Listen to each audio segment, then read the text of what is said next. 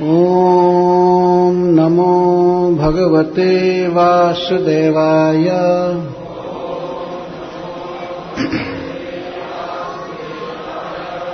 ॐ नमो भगवते वासुदेवाय।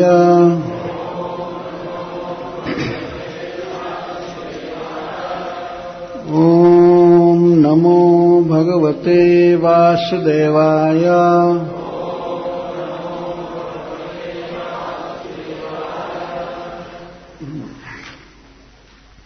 अथ नवमोध्याय सब लोग पुस्तिका देखिए। सुत उवाच। इति भीतः प्रजाद्रोहात्। इसके आवाज़ को थोड़ा कम कीजिए, ज़्यादा है हाँ हाँ कर रहा है। इति भीतः प्रजाद्रोहात्। सर्वधर्म विवित्सया। ततो विनशनम् प्रागात्। यत्र देवव्रतोपतत् तदा ते भ्रातरः सर्वे। सदस्वैः स्वर्णभूषितैः। अन्वगच्छन् रथैर्विप्रा। व्यासधौम्यादयस्तथा। भगवानपि विप्रर्षे। रथेन स धनञ्जयः स तैर्व्यरोचत नृपः। कुबेरैव गुह्यकैः। दृष्ट्वा निपतितम् भूमौ। दिवश्च्युतमिवामरम्। प्रणेमुः पाण्डवा भीष्मम् सानुगा सह च क्रीडा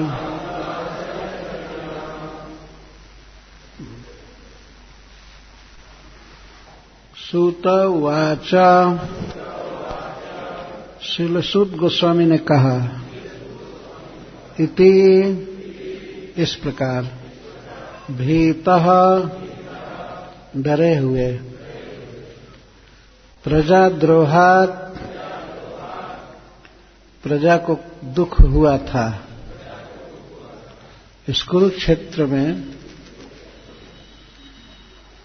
अनेक मनुष्यों की हत्या हुई थी। उनकी हत्या का कारण अपने को मानकर महाराज युधिष्ठिर बहुत डरे हुए थे। सर्वधर्म विविधया सबके कर्तव्यों को जानने की इच्छा से अथवा राजा के द्वारा सीखने लायक सभी नियमों को धर्मों को जानने की इच्छा से। ततः तब विनाशनम कुरुक्षेत्र प्रागात गए। जत्र जहाँ देवव्रत भीष्म पितामह अपतत बाण सज्जा पर पड़े हुए थे।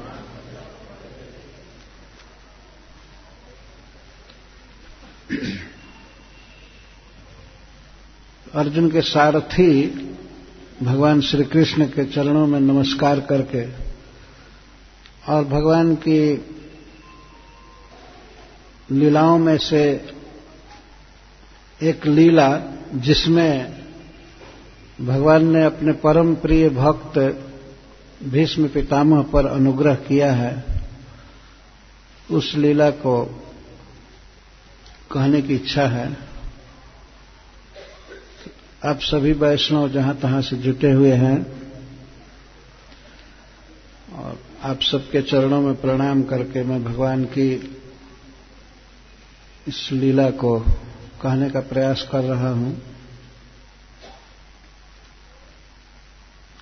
ये हम लोगों का बहुत बड़ा भाग्य है कि इस पावन भूमि में, धर्म क्षेत्र में भगवान की चर्चा करने का कुछ अवसर मिला है।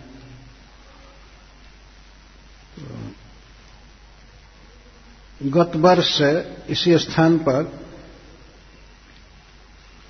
महारानी कुंती के द्वारा भगवान कृष्ण के बारे में कहे हुए विचार प्रस्तुत किए गए थे। महारानी कुंती प्रसिद्ध पांडवों की जननी हैं।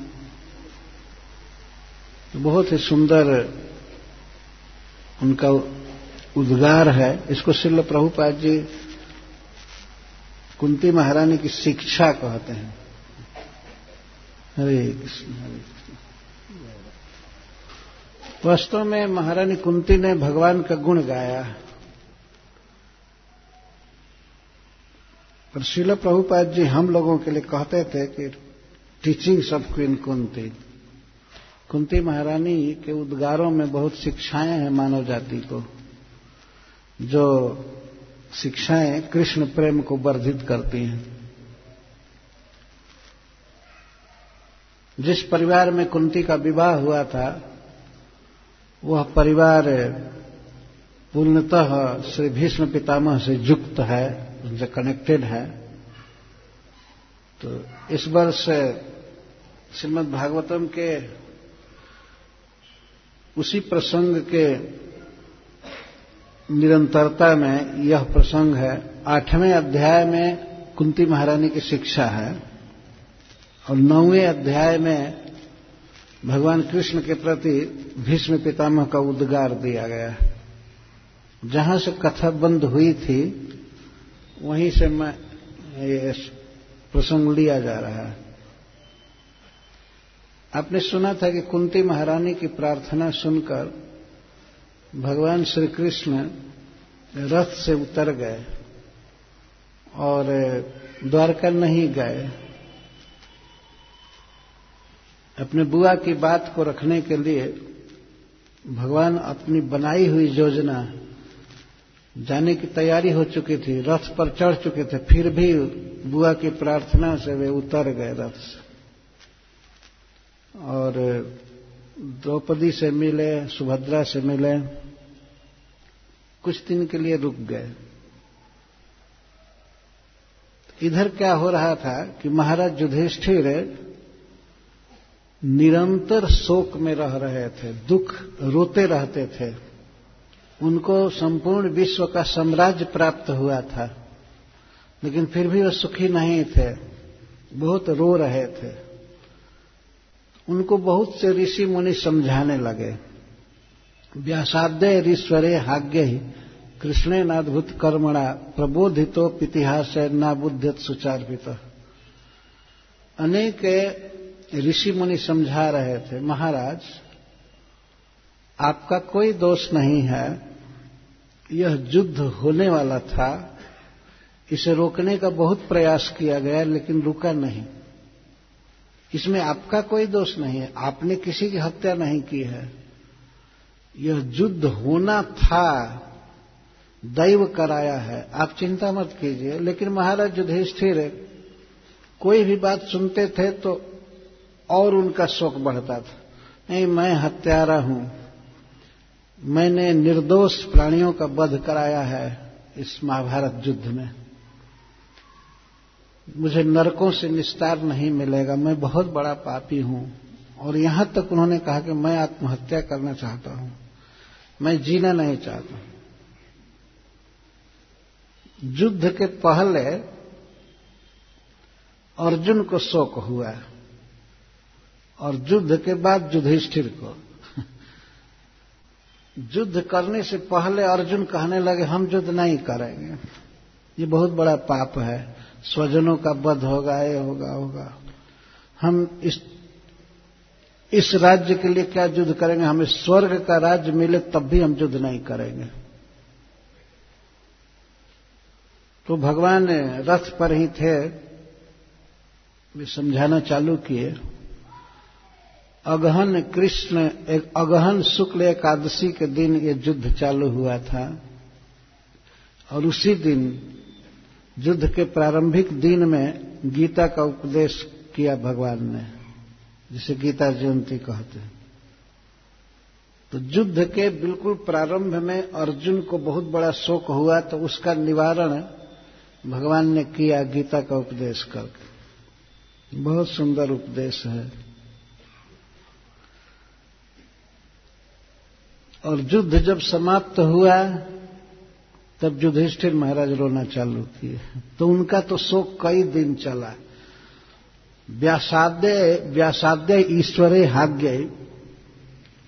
जो लोग ईश्वर की इच्छा को भगवान कृष्ण के पर्पस को समझते हैं या अज्ञ नहीं समझते हैं, दोनों अर्थ हैं।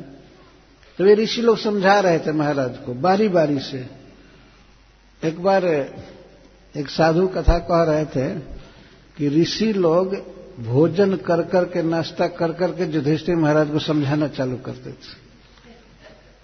इतिहास सुना रहे थे, क्या क्या, जितना सुनाते थे, हाय हाय करते रहते थे युधिष्ठिर। मैं बहुत बड़ा पापी हूँ, मैं ये हूँ, वो हूँ, ऐसा हूँ ऐसा हूँ।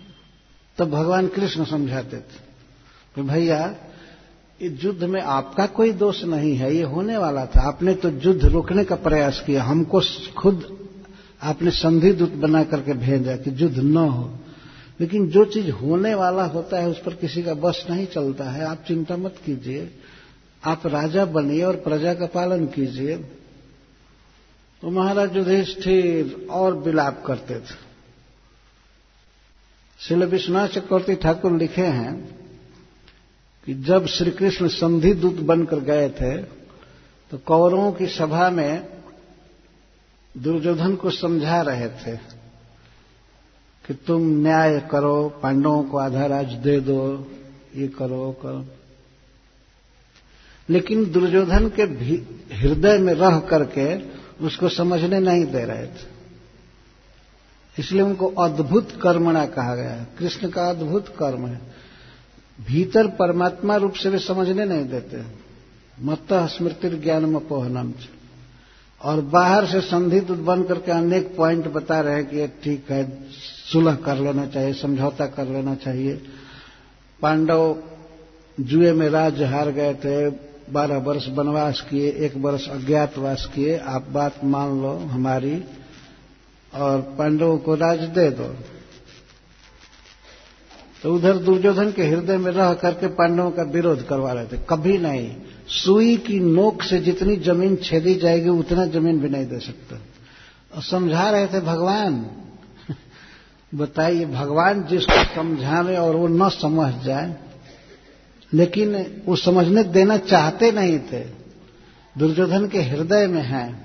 भगवान, दुर्योधन ने कहा भी भगवान कृष्ण से जानना मी धर्मम नचमे प्रवृत्ति। मैं धर्म जानता हूँ कि क्या है, लेकिन उसमें हमारी रुचि नहीं है। और जानना अधर्मम नचमे निवृत्ति। और मैं ये जानता हूँ कि क्या पाप है, अधर्म है, लेकिन उससे हमारी निवृत्ति नहीं है। मैं उसको छोड़ नहीं पाता हूँ। क्यों? भगवान ने कहा तो कहा, कोई भीतर हृदय में है, वो हमको समझने नहीं दे रहा है। ऐसा स्पष्ट भगवान से बोला। कोई सबके सबके हृदय में जो है, वही हमारे हृदय में है और हमको समझने नहीं दे रहा है। और वास्तव में श्री कृष्ण समझने देना नहीं चाहते थे। तो ठीक है, युधिष्ठिर महाराज के प्रति भी वही विचार है। श्री कृष्ण समझा रहे थे, भगवान वेदव्यास समझा रहे थे, और उनके गुरु महाराज, युधिष्ठिर के गुरु महाराज धाम में मुनि समझा रहे थे। और कितने कितने लोग बारी बारी से तांता लगा ही रहता था समझाने का। सेमिनार चलता था। शांति दिया जाए, इनको शांति दिया जाए, लेकिन उनको शांति नहीं मिलती। जब भगवान समझा रहे थे, ऋषि लोग समझा रहे थे तो महाराज युधिष्ठिर एकाएक बोलना चालू किए।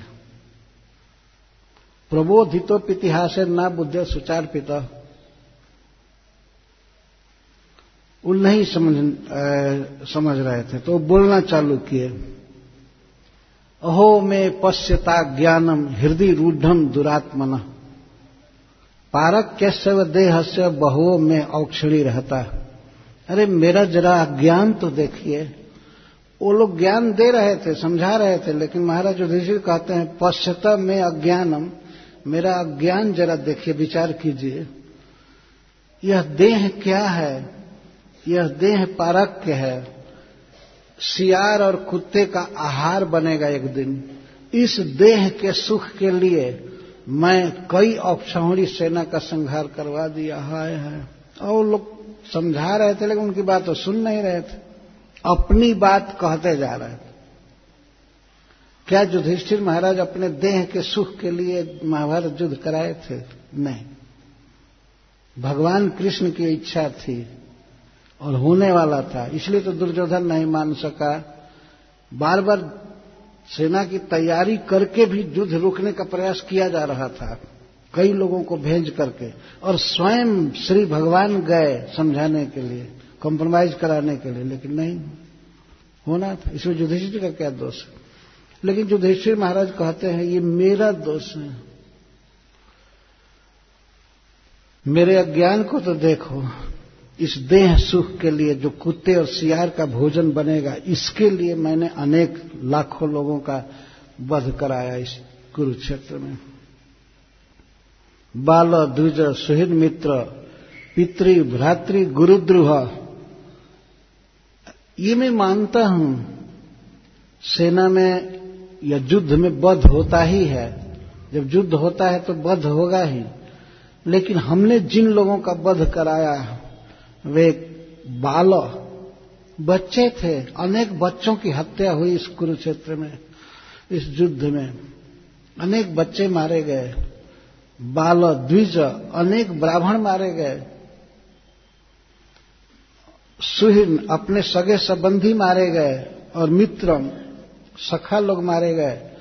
और भाई, दुर्योधन आदि भाई हमारे मारे गए। कर्ण भी उसमें उसका, उनका तात्पर्य बन रहा था कि भाई की हत्या हुई। कर्ण मेरा भाई था। दुर्योधन भी मेरा भाई था। ये सब भाई मारे गए। और पितृ पितृ और भीष्म पितामह आदि पितर ही थे, पूर्वज थे, ये सब मारे गए। कई लोग पितृ मारे गए, जो मामा शल्य मारे गए। और गुरु अनेक गुरुजन मारे गए, कृपाचार्य, द्रोणाचार्य। भीष्म पितामह भी गुरु ही थे। तो युद्ध में मैंने इतने इतने लोगों की हत्या कराया।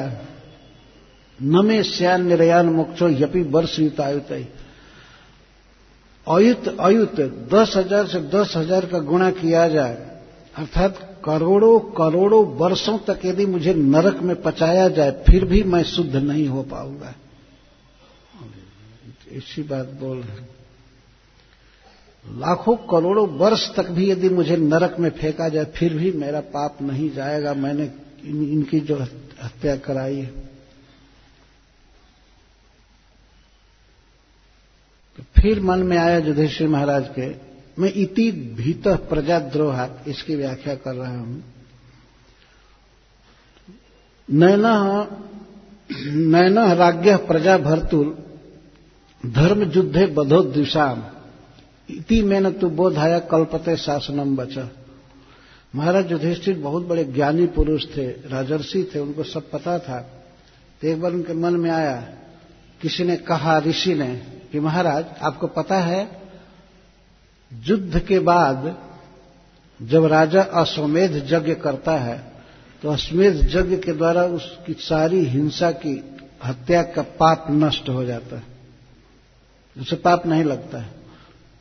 तो महाराज युधिष्ठिर तर्क करते हैं। हाँ, मैं मानता हूँ। यदि शत्रुओं का वध किया जाए और वो भी धर्म युद्ध में तो राजा को कोई पाप नहीं लगता है। मैं मानता हूँ। राजा प्रजा के पालन के लिए युद्ध किया विपक्ष से, और युद्ध में अनेक लोग मारे गए तो ऐसे राजा को पाप नहीं लगता है। लेकिन किस राजा को? प्रजा भर्तु, जो प्रजा का भरण करने वाला राजा है। लेकिन मैं मैं राजा नहीं था, राजा दुर्योधन था, और वो प्रजा का ठीक से पालन कर रहा था। लेकिन मैं राज्य का लोलुप राज लेने के लिए मैं युद्ध किया। इसलिए मुझे ये पाप लगेगा ही। युद्ध के अनौचित्य को बार बार कह रहे थे। और भगवान कृष्ण तथा ऋषि लोग कह रहे थे, नहीं, ये उचित युद्ध हुआ है। आपको कोई पाप नहीं लगा। इसमें कोई पाप ही नहीं हुआ है।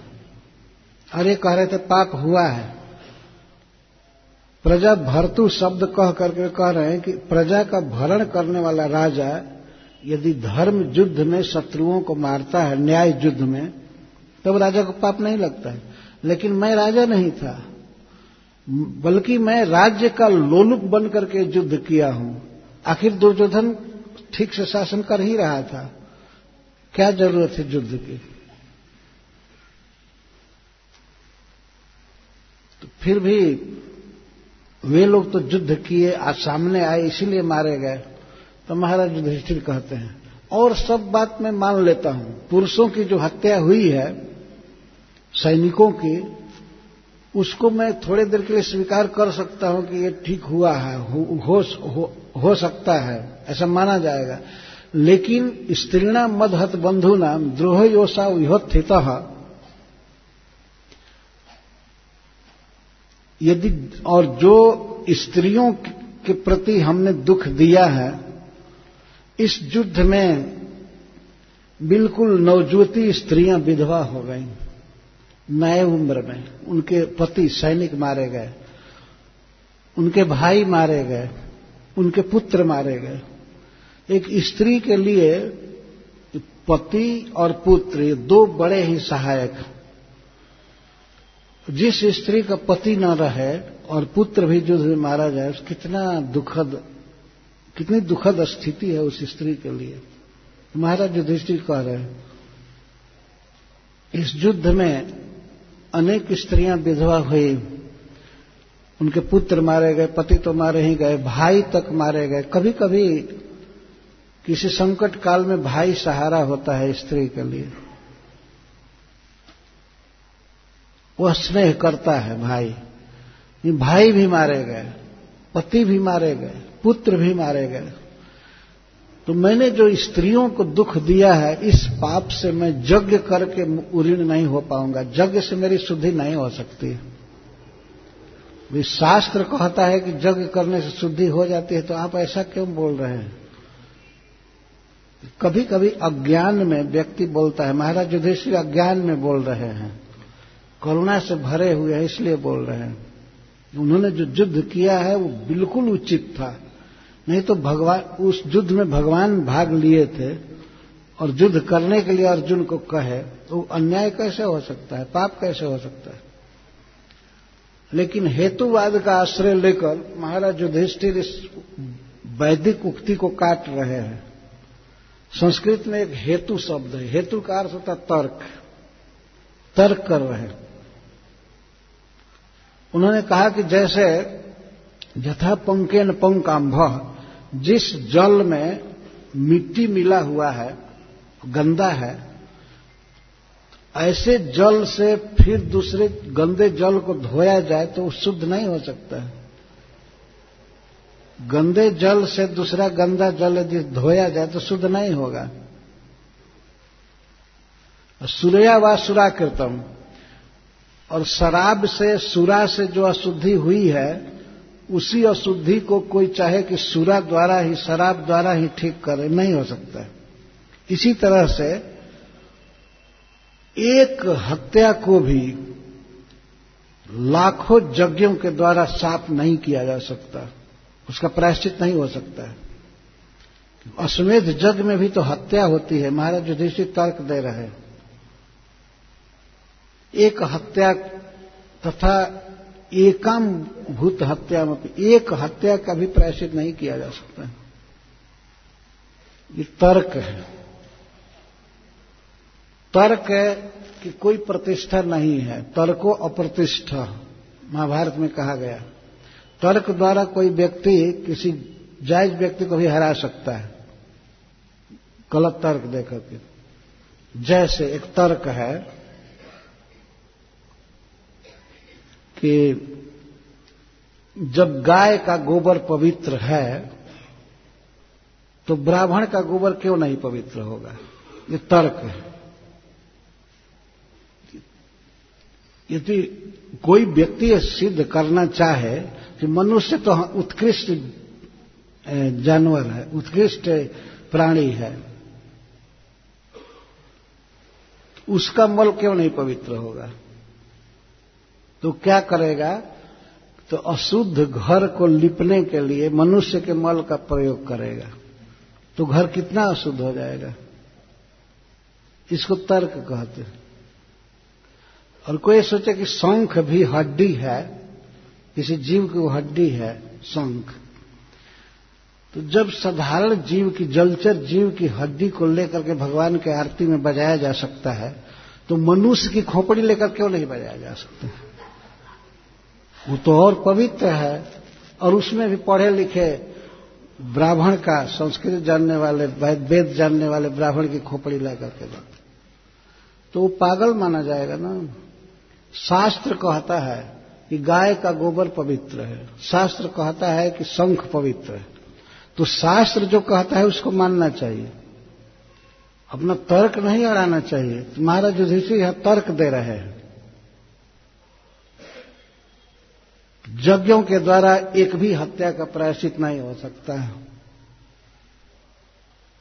तो अब क्या किया जाए? भगवान हार गए, वेदव्यास भगवान हार गए, सारे ऋषि हार गए, समझाते समझाते। जिसको राज्य करना है, प्रजा का पालन करना है, सबको संभाल कर रखना है, वही हाय हाय कर रहा है, रो रहा है, आत्महत्या के लिए उद्यत है तो बहुत भारी विषम स्थिति आ गई। भगवान चाहते थे कि युधिष्ठिर राजा बने, उनके राजा बनते ही सब ठीक हो जाएगा। उनके राज्य में एक भी दुराचारी नहीं था। जिन स्त्रियों के पति मारे गए थे, भाई मारे गए थे, पुत्र मारे गए थे, उनका ऐसा सुंदर युधिष्ठिर महाराज ने पालन किया, जिसकी तुलना राम राज्य से की जाती। है एक भी दुराचारी नहीं था, एक भी शराबी नहीं था, एक भी चोर नहीं था। व्यभिचारी नहीं था युधिष्ठिर के राज्य में। इतना सुंदर राज राज्य किया उन्होंने। लेकिन राज लेने के पहले इतना ये शोक कर रहे हैं, रो रहे हैं। तब होते होते भगवान कृष्ण ने पूछा तो भैया कैसे आपका शोक जाएगा? आपका यह अविवेक कैसे जाएगा? महाराज युधिष्ठिर तो उसको अविवेक समझते ही नहीं थे। तो भगवान ने कह दिया युधिष्ठिर महाराज सुनिए, यदि आपका अविवेक हम लोगों से नहीं जा सकता है, वे हम तो ज्ञानी नहीं हैं, हम तो आपके छोटे भाई हैं, आपके ममेरे भाई हैं। युधिष्ठिर महाराज के मामा के लड़का भगवान कृष्ण और युधिष्ठिर से छोटे हैं तो कभी कभी तो युधिष्ठिर यह भी कहते अरे जाओ जाओ, तुम क्या जानते हो? हमको नरक में गिरना ही है। हमने बहुत बड़ा पाप किया है किया है किया है। हम जीना नहीं चाहते। तो भगवान वेदव्यास देव की तो बात कुछ सुनते थे, लेकिन उनको भी काट देते थे। भगवान को तो कहे, तुम तो कुछ जानते ही नहीं हो। तुम जाओ, अपना काम करो। हमारे भाग्य में जो लिखा है, कर्म में लिखा है, हमको भोगना तो भगवान ने कह दिया एक बात। अच्छा एक बात सुनिए महाराज।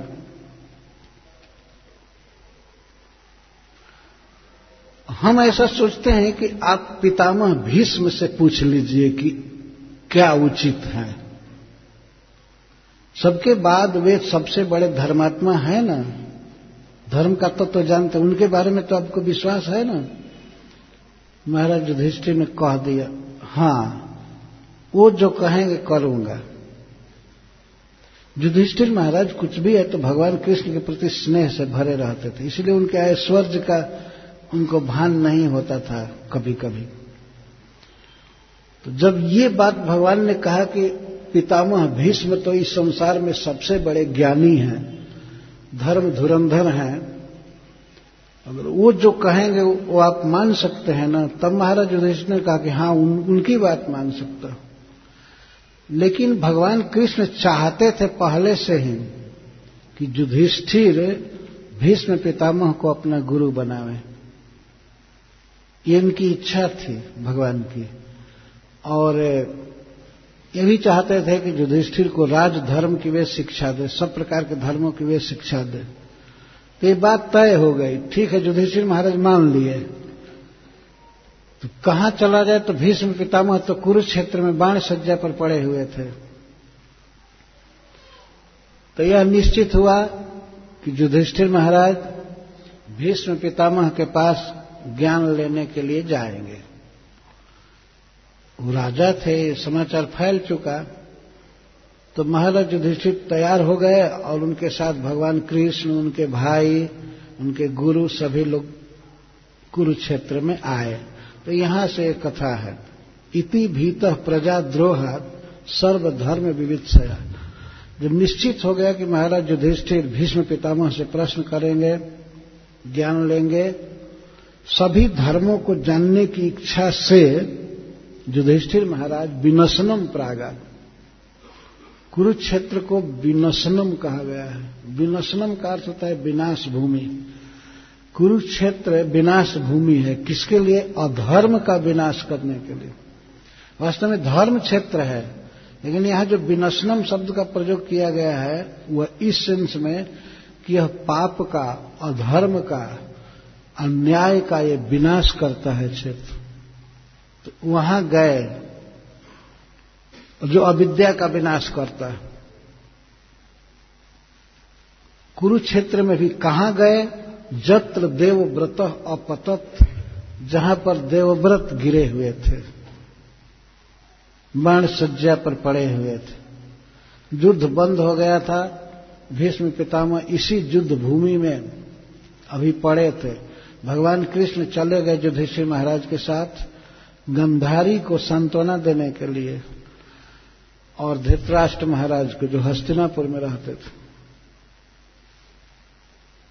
पर उनको सांत्वना स्वयं युधिष्ठिर महाराज ने दिया। उस समय वो ठीक थे। सांत्वना देने के बाद रोने लगे थे। अब इनको सांत्वना देना पड़ा, पर नहीं लिए। तो भीष्म पितामह के पास आए। भीष्म पितामह सब मिलाकर अंठावन दिन बाण सज्जा पर थे। 58 डेज़। इतने दीर्घ काल तक। तो जब युधिष्ठिर महाराज कुरुक्षेत्र चले, तदा ते भ्रातर सर्वे सदस्व ही स्वर्ण भूषित ही अनुगछन रथैर विप्रा व्यास धौम्यादयस्तथा तो उस समय युधिष्ठिर महाराज के सभी भाई, भीमसेन, अर्जुन, नकुल, सहदेव, ये सब चले, और इसके साथ व्यासदेव और धौम्य ऋषि आदि भी चले। सब लोग चले। ये लोग जानते थे कि जब राजा युधिष्ठिर प्रश्न करेंगे भीष्म पितामह से तो बहुत बड़ा ज्ञान मिलेगा। भीष्म पितामह द्वादश महाभागवतों में से एक भाग, महाभागवत हैं। परम भक्त हैं, परम ज्ञानी हैं। तो इनका प्रवचन सुनने के लिए भगवान वेदव्यास देव आए में ऋषि आए और और भी लोग आए। मुख्य रूप से सुत गोस्वामी संबोधित कर रहे हे, विप्रा, हे सौनकादि ब्राह्मणों, महाराज युधिष्ठिर के सभी भाई चले। कैसे चले? सदस्व रथ ही सब रथ पर चढ़ करके चले। राजा थे ही सब लोग रथ पर चढ़े। जिन रथों में बहुत ही सुंदर, सुशील घोड़े जुटे हुए थे। सदस्व ही रथ ही।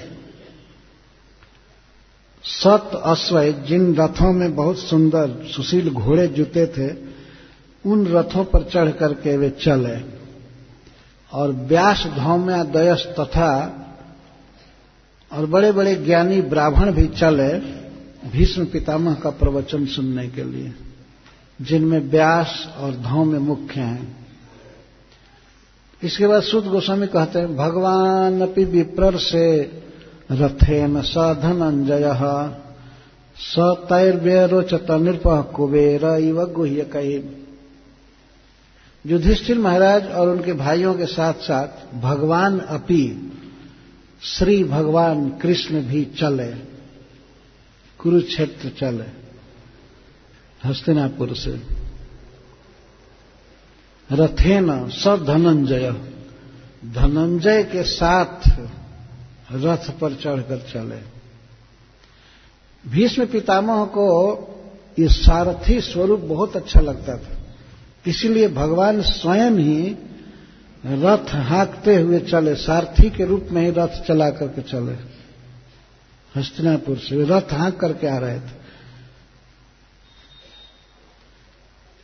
तो कुछ भक्त ऐसा कहते हैं कि नहीं, अर्जुन के साथ वे बैठे थे, कोई दूसरा रथ चला रहा था। नहीं श्री कृष्ण ही रथ चला रहे थे। और धनंजय रथी के रूप में मूल आसन पर बैठे थे। इसी रूप में भीष्म पितामह को दर्शन भी देना चाहते थे। तो भगवान अपी, भगवान भी चले। युधिष्ठिर महाराज के साथ, हे विप्र से हे ब्राह्मण श्रेष्ठ सौनक जी, ये संबोधन है। बीच बीच में सूत गोस्वामी नैमिषारण्य के ऋषियों को संबोधित करते हैं, कभी बहुवचन में और कभी केवल सौनक जी के लिए। तो ऊपर विप्राह कहे, हे ब्राह्मणों, और इसमें संबोधन कर रहे हैं, हे विप्र से, हे विप्र ऋषि, श्री सौनक जी। भगवान भी चले। तो इन सब के साथ, अपने भाइयों के साथ घिरे हुए, महाराज युधिष्ठिर ऐसे सुंदर लग रहे थे, जैसे कुबेर जी जक्षों के द्वारा घिरे हुए अच्छे लगते इसमें महाराज युधिष्ठिर के ऐश्वर्य और सुंदरता का वर्णन है। कुबेर जी अलकापुरी में रहते हैं, धन के स्वामी हैं, वे चलते हैं, जक्षों से जैसे घिरे हुए, वैसे अपने भाइयों से घिरे हुए युधिष्ठिर महाराज बहुत सुंदर लग रहे थे। व्यरोचत, विशेषण अरोचत, विशेष सुंदर लग रहे थे। तो जब कुरुक्षेत्र में वे सब आए सुद गोस्वामी गए कह रहे हैं, क्योंकि वो नैमिसारण में बोल रहे हैं। नैमिसारण से कथा कह रहे हैं। तो हम तो यही कथा कह रहे हैं, इसीलिए हम आए कहेंगे। तो जब ये सब लोग कुरुक्षेत्र में आए तो वहाँ गए जहाँ भीष्म पितामह गिरे हुए थे तो दृष्टवा निपतितम भूमौ, ज़मीन पर, भूमि पर बाण सज्जा पर गिरे हुए भीष्म पितामह को देख। देख कर ऐसा लगा, भीष्म पितामह कैसे लग रहे थे? ऐसे लग रहे थे जैसे मालूम पड़ता था कि स्वर्ग से कोई देवता गिरा है। स्वर्ग च्युतम इव अमरम। कोई अमर स्वर्ग च्युत हो गया हो। ऐसे लग रहे थे। भीष्म पितामह चार सौ वर्ष के थे उस समय। और इनका शरीर देवता के समान था। लंबा, गोरा और बहुत ही सुंदर। कभी कभी देवता गिरते हैं, इस पृथ्वी पर, सशरीर ही गिरते हैं तो ऐसा लग रहा था कि कोई देवता गिरा हुआ है। मनुष्य गिरा हुआ ऐसा नहीं कह रहे हैं, सुत गोस्वामी। दिवस च्युतम अमरम इव। दिव हमने स्वर्ग स्वर्ग से गिरे हुए किसी देवता की तरह लग रहे थे। तो उनको देख करके पांडवा प्रणेमु प्रणेमु पांडवा भीष्म भीष्म को प्रणाम किए। पांडव सभी आकर के प्रणाम किए। ध्यान रखना चाहिए कि भीष्म पितामह को सभी प्रणाम किए तो चरण के ओर से किए। तो सभी, सब, सर्वे, यहाँ कहा गया, प्रणेमु पांडवा भीष्मम, पांडव भीष्म को प्रणाम किए। सर्वे नहीं। ब्राह्मण आदि नहीं किए होंगे। पांडव प्रणाम किए। सानुगा अपने अनुगामियों के साथ सह चक्रेणा और सुदर्शन चक्र लिए हुए भगवान श्री कृष्ण भी प्रणाम किए भीष्म पितामह। चूँकि भगवान कृष्ण इस परिवार के संबंधी थे पांडु महाराज फूफा थे भगवान के और कुंती बुआ। इस नाते से भीष्म पितामह तो और नाता में बहुत बड़े थे और आयु में भी बड़े थे। तो भगवान श्री कृष्ण अर्जुन के समकक्ष थे। तो भगवान भी प्रणाम किए। देखिए भगवान की मधुर लीला। भीष्म पितामह को चक्री भी प्रणाम की चक्री का अर्थ है चक्र जिनका है वह चक्री। चक्रीणा। श्री कृष्ण को कभी कभी चक्री कहते भी है। चक्र जिसके हाथ में हो, वो है चक्री। तो युधिष्ठिर प्रणाम किए, भीमसेन प्रणाम किए, अर्जुन, नकुल, सहदेव और उनके अनुगत और लोग भी, और उसके साथ साथ श्री कृष्ण भी प्रणाम किए। तत्र ब्रह्मर्षय सर्वे देवर्षयश्च सप्तम, राजर्षयश्च तत्रासम द्रष्टुम भरत पुंगवम उस समय कुरुक्षेत्र में सर्वे ब्रह्मर्षय, समस्त ब्रह्म ऋषिगण, देवर्षयश्च और समस्त देवर्षिगण और समस्त राजर्षिगण, भरत पुंगवम भरत श्रेष्ठ भीष्म पितामह का दर्शन करने के लिए आए। आए थे आसन। आसन का अर्थ है कि भगवान के जाने के पहले सब आ गए थे। युधिष्ठिर महाराज के पहुँचने के पहले ही सब आ चुके थे ऋषि मुनि। तुरंत समाचार फैल जाता था कि युधिष्ठिर महाराज की तैयारी हो गई अब कुरुक्षेत्र जाने की। तो भगवान भी जाए, जान, जाएँगे। तो सभी ऋषि मुनि आ गए। आजकल तो आदमी कहीं मोबाइल फ़ोन कर देता है। उन लोगों के पास तो लाखों गुना बेटर साधन था। वो तो जान जाते थे किसी के मन की भी बात। युधिष्ठिर महाराज के मन में क्या हो रहा है, ऋषियों को पता चल जाता था। तो जब सुने कि युधिष्ठिर महाराज भीष्म पितामह से कुछ आध्यात्मिक या व्यवहारिक धर्म की शिक्षा लेने जा रहे हैं तो सारे देवर्षि, सारे राजर्षि और ब्रह्मर्षि तत्र आसन, वहाँ आ गए। ये सुत गोस्वामी जो बोल रहे हैं, उन शब्दों पर ध्यान, सर्वे राज, इस सबके साथ लगेगा। सर्वे ब्रह्मर्षय, सर्वे देवर्षय सर्वे राजर्षय तत्र आसन। वहाँ जुटे थे। इस भीष्म पितामह के मुख से प्रवचन सुनने के लिए जुटे हुए दृष्ट उनका दर्शन करने के लिए।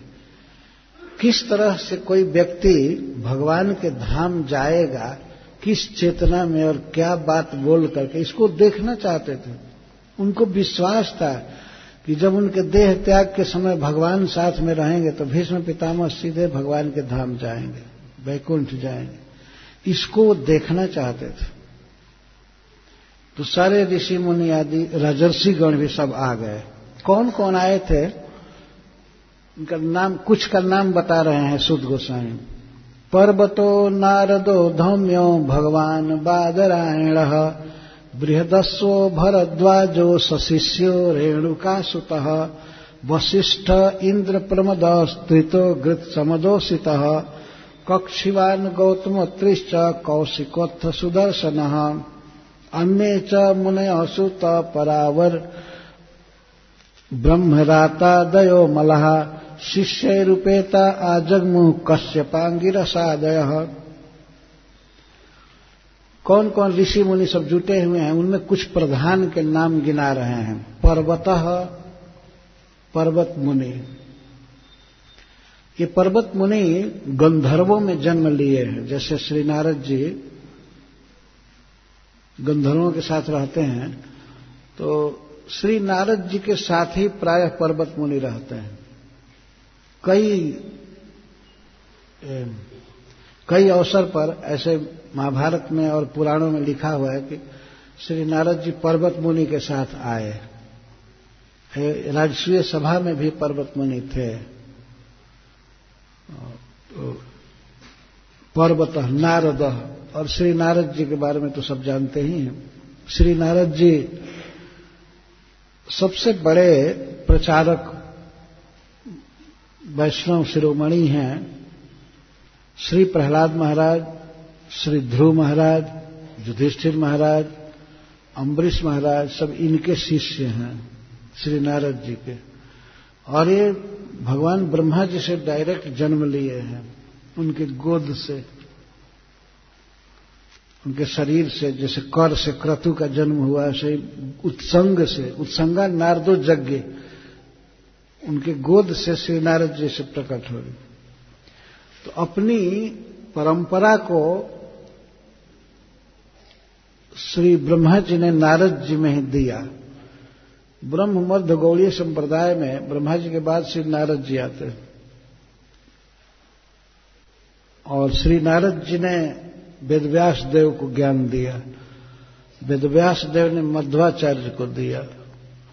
और मध्वाचार्य के बाद ये परंपरा जिसमें श्री माधवेंद्रपुरी, ईश्वरपुरी, चैतन्य महाप्रभु, रूप गोस्वामी शिल प्रभुपाद, ये सब परंपराएँ हैं। तो श्री नारद जी ही वास्तविक वैष्णव आचार्य हैं, जिन्होंने सारे विश्व में कृष्ण भावना का प्रचार किया, सारे ब्रह्मांडों में, श्री नारद जी। तो ये श्री नारद जी आए और धौम में, ये धौम में पांडवों के खास पुरोहित हैं। और महाराज युधिष्ठिर का साथ इन्होंने वनवास में भी दिया था। वन में जब गए थे युधिष्ठिर महाराज, उस समय भी गुरु साथ साथ रहते थे। कई अवसर पर इनका बहुत बड़ा उबार किए, धौम में। और भगवान बादरायण, भगवान वेदव्यास देव बादरायण, इनके बारे में सब वैष्णवों को पता है कि भगवान वेदव्यास देव पराशर मुनि के पुत्र हैं और सत्यवती से इनका जन्म हुआ। जितना भी इतिहास पुराण है, इसकी रचना भगवान वेदव्यास देव किए हैं। भगवान के वांग्मय अवतार माने जाते हैं। पांडवों के परिवार से इनका बहुत घनिष्ठ संबंध है। यहाँ तक कि अपनी भाभियों से इन्होंने पुत्र उत्पन्न किया, माँ की आज्ञा से। धृतराष्ट्र, पांडु और विदुर, ये सब इनके ही पुत्र हैं। बिल्कुल धर्म के अनुसार। भगवान वेदव्यास देव महाराज महाराज भीष्म पितामह का प्रवचन सुनने के लिए आए। बृहदस्व बृहदस्व भी एक महान ऋषि थे, भरद्वाज और भरद्वाज। इनका आश्रम आज भी है प्रयागराज में, इलाहाबाद में। कई अवसरों पर महाराज युधिष्ठिर के साथ रहे हैं और बहुत काल से भगवान श्री राम की लीला में भी ये थे। जब भगवान श्री राम प्रयागराज पहुँचे थे अयोध्या से चलकर चित्रकूट जाने के लिए तो वहाँ पर भगवान का इन्होंने स्वागत किया था, भरद्वाज। और इनके वीर स्खलन से ही द्रोणाचार्य का जन्म हुआ था। सशिष्यो रेणुका सुत, शिष्यों के साथ भगवान परशुराम भी गए। देखिए, परशुराम जी में, परशुराम जी के साथ भीष्म पितामह का युद्ध हुआ था। लेकिन आज जब भीष्म पितामह के मुख से सुनना है तो भगवान परशुराम वो सब चीज़ भुला करके ज्ञान लेने के लिए गए। तो साक्षात भगवान है, लेकिन दुनिया को शिक्षा देने के लिए ये लीला कर रहे हैं। तो भगवान परशुराम भी गए। और जितने भी एक वचन में ऋषि आए हैं, सबके लिए सशिष्य, शिष्य सहित। ये यहाँ लगाना पड़ेगा। जो भी ऋषि आए, वे अपने शिष्यों के साथ आए। क्यों? क्योंकि अब बहुत आवश्यक है कि एक महान भक्त, ज्ञानी के मुख से भगवान की बातें सुनी जाए। भगवान के बारे में अनुभव बताएँगे भीष्म पितामह।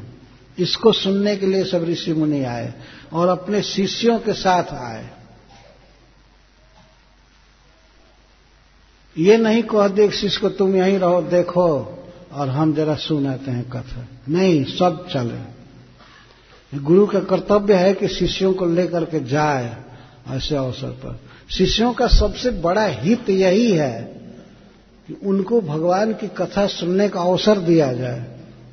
तो जितने भी ऋषि मुनि आए, सब अपने अपने शिष्यों को लेकर के गए।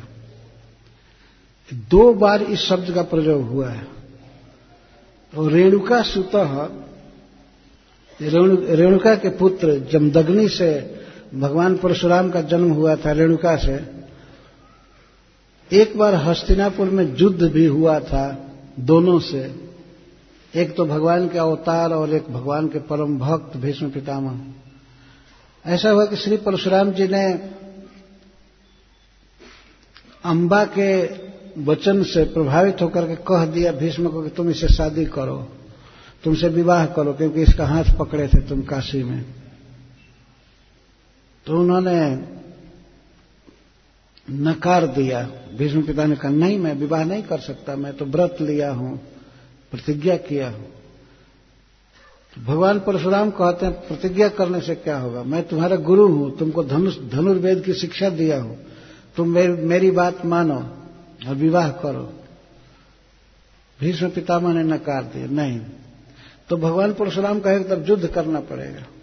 दोनों में घमासान युद्ध हुआ और निर्विशेष कोई हार जीत नहीं रहा था। अंत में श्री नारद जी ने आकर के युद्ध रोक दिया, क्या आप लोग फालतू लड़ रहे हैं? छोड़िए। तो उनकी बात मान करके भगवान परशुराम जी और भीष्म पितामह लड़ना बंद कर दिया। लेकिन आज जब जीवन के अंतिम समय में अपने अनुभव पुंज को खोल करके रखना है, भगवान परशुराम जानते हैं कि कृष्ण के परम भक्त हैं, कृष्ण के बारे में बोलेंगे तो पहले का कोई भी बैर, विरोध, भाव या दुर्व्यवहार भूल करके आए उनकी कथा सुनने के लिए। भगवान के अवतार परशुराम जी और एक मनुष्य के मुख से कथा सुनने के लिए आए हुए भगवान की बात है। इतना महत्व है इसका। और इनके लिए स्पेशल सुद गोस्वामी कहते हैं, सशिष्यो रेणुका सुत। ऐसे सबके साथ सशिष्य लगेगा, लेकिन इनके लिए तो इमीडिएट रेणुका पुत्र परशुराम शिष्यों के साथ। वशिष्ठ वशिष्ठ मुनि। ये बहुत दीर्घजीवी हैं। भगवान श्री राम की लीला में भी रहे हैं रहे हैं, और भगवान कृष्ण की लीला में भी। महाराज युधिष्ठिर के यज्ञ में ये रहे थे, राष्ट्रीय यज्ञ में। और अर्जुन का जब जन्मोत्सव मनाया जा रहा था वन में तो वशिष्ठ मुनि थे वहाँ। भगवान परशुराम से भी पहले रघुवंश के पुरोहित हैं सूर्य वंश के, बहुत काल से। ये भी आए भीष्म पितामह का संग करने के लिए।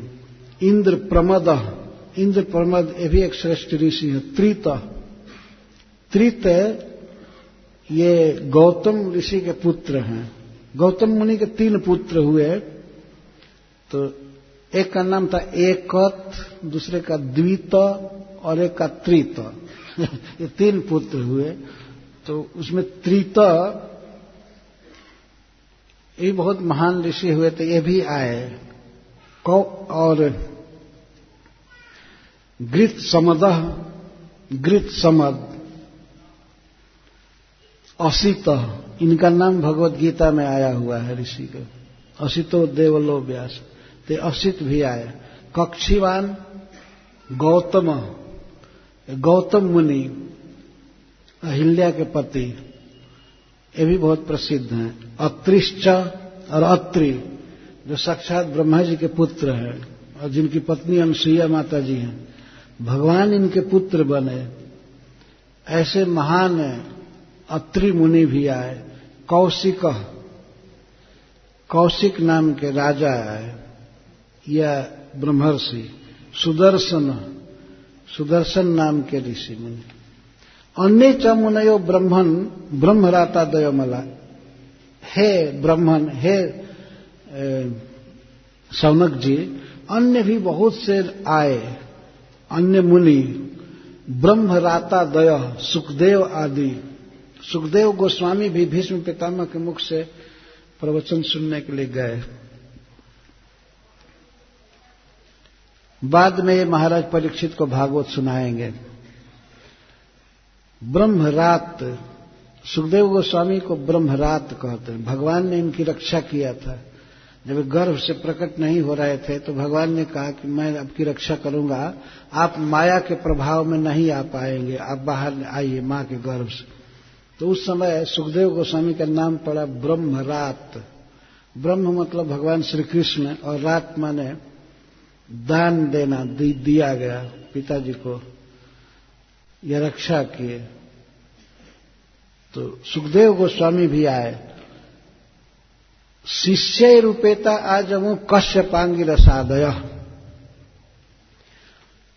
सभी ऋषि मुनि जैसे कश्यप जी और बृहस्पति जी।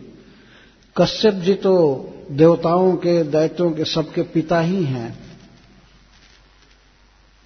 कश्यप जी का विवाह दक्ष प्रजापति की तेरह पुत्रियों से हुआ था, जिसमें माता दीति, अदिति, कई हैं, सुरसा, इला, काष्ठा, दनु, अनेक स्त्रियाँ कश्यप जी आए, स्वर्ग से प्रवचन सुनने के लिए भीष्म पितामह का।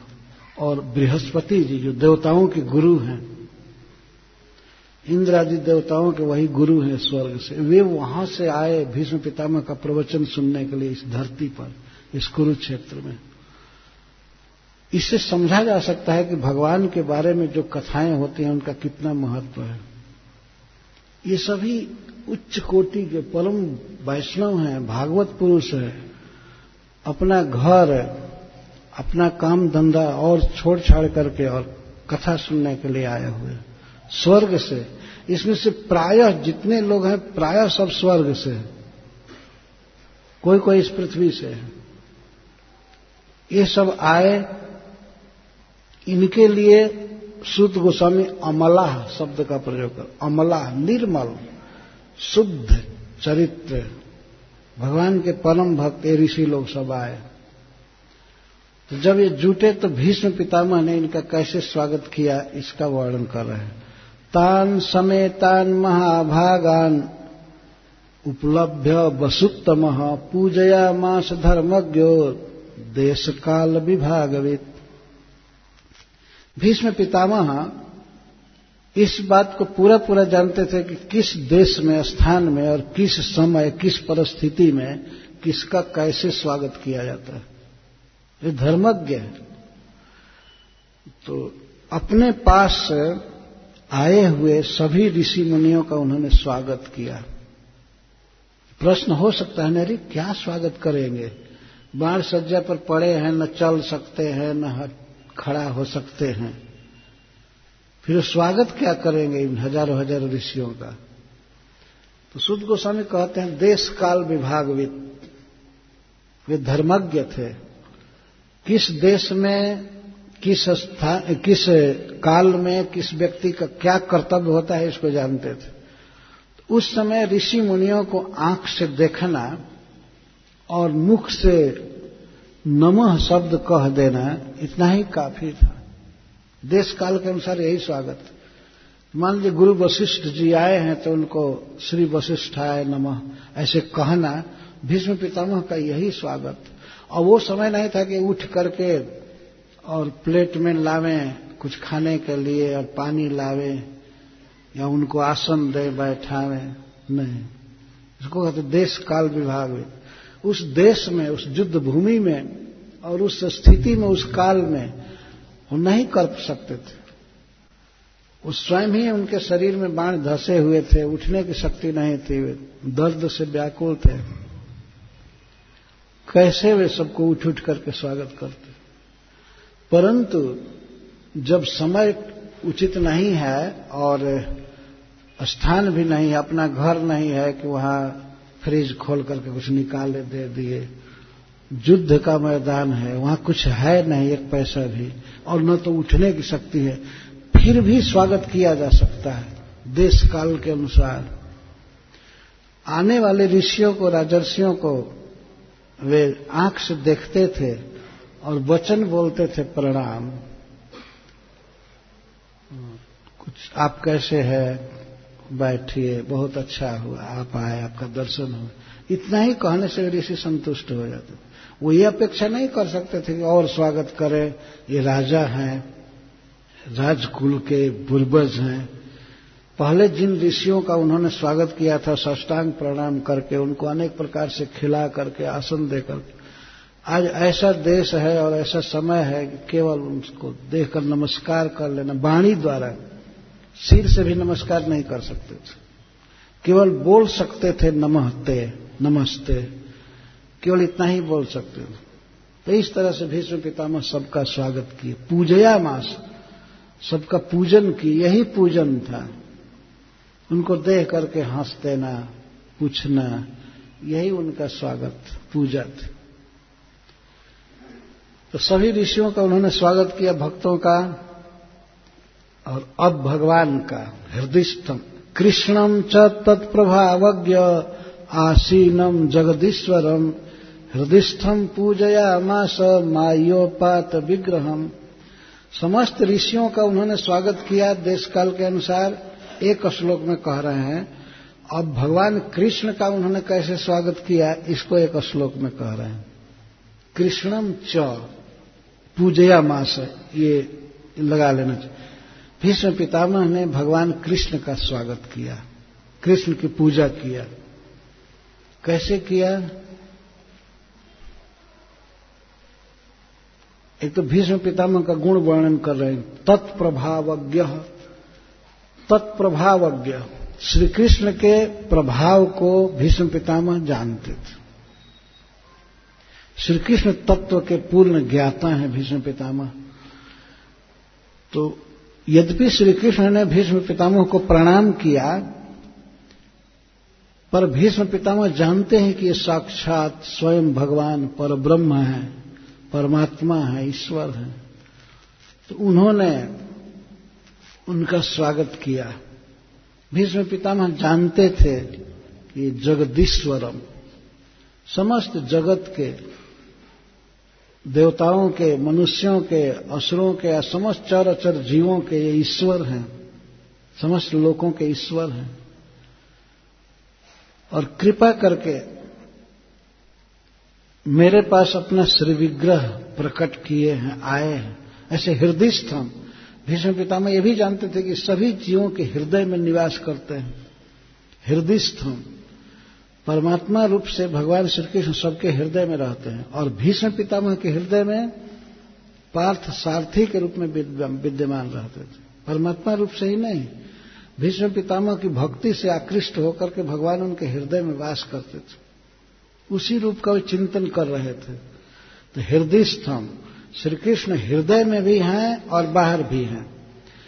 बाहर महाराज युधिष्ठिर के साथ एक छोटी उम्र का व्यक्ति और वहाँ बैठे हुए हैं, इनके चरणों में। भीष्म पितामह के पास भगवान, लेकिन भीष्म पितामह हृदय में उनकी पूजा करने लगे। जैसे पहले करते थे, भगवान कृष्ण की पूजा, ऐसे हृदय में अनेक प्रकार से उनकी पूजा करने लगे। हृदय में ही तो मन द्वारा उनकी पूजा करनी है तो आरती करना या भोग देना, कुछ अर्पण करना, सब कुछ करने लगे।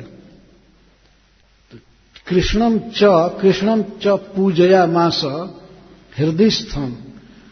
हृदय में पूजा कर रहे और बाहर से भी वे नमस्कार किए ही। भगवान ने उनको नमस्कार किए, लेकिन भीष्म पितामह उनको नमस्कार किए। माया उपात विग्रह, जो माया से अपने श्री विग्रह को भीष्म पितामह के सामने लाए हैं। यहाँ माया का अर्थ है कृपा। माया दम्भे कृपायाम च। एक संस्कृत के शब्दकोश में अर्थ किया गया है कि माया शब्द का प्रयोग दम्भ और कृपा में भी होता है। दम्भ का अर्थ दिखावा, कपट, इसको भी माया कहते हैं। और कृपा को भी माया कहते हैं। तो यहाँ जो माया के द्वारा भगवान लाए अपने शरीर को यह अर्थ है कृपा। उनके हृदय में जो कृपा है भक्त के प्रति, अपने स्नेही श्री भीष्म पितामह के प्रति, उनके जीवन के अंतिम काल में भगवान अपने को लाए हैं वहाँ। अपना सुंदर श्री विग्रह लाए हैं। माया उपात उप आत उप का अर्थ निकट आत माने लाना और माया माने कृपा। कृपा से दर्शन दिए हैं, आए हैं। बहाना बना करके कि युधिष्ठिर का ज्ञान दूर करना है। युधिष्ठिर का ज्ञान और ज्ञान दूर कभी भी हो जाता है। भगवान कर सकते थे। लेकिन वास्तव में वे भीष्म पितामह पर कृपा करके युधिष्ठिर का बहाना करके आना चाहते थे तो आए। वे आए हुए हैं। और बिल्कुल नम्र भाव से बैठे हुए हैं। बाद में भीष्म पितामह ने ध्यान दिया श्री कृष्ण को तो देखे, ऋषियों को देखे, स्वागत किए। इसके बाद स्पेशल दृष्टि डाले पांडवों पर, जो खास इनके ही परिवार के थे। पांडु पुत्रान उपासीनान। पांडु पुत्रों को उन्होंने देखा उप आसीनान जो बिल्कुल निकट बैठे थे। भीष्म पितामह के बिल्कुल चरण के पास युधिष्ठिर महाराज बैठे थे। बिल्कुल चरण के पास और सिर नीचे था। भीमसेन भी सिर नीचे किए थे, अर्जुन और युधिष्ठिर महाराज बहुत शोक में थे कि अपने बंधु बांधवों की हत्या हुई है इस युद्ध में। तो इसके लिए वो शोक में थे और अब इसलिए भी शोक में थे कि हमारे पितामह इस दशा में पड़े हुए हैं युद्ध भूमि में बाण सज्जा पर। आज ये दशा है। तो इसलिए उनके मन में बहुत दुख हो रहा था।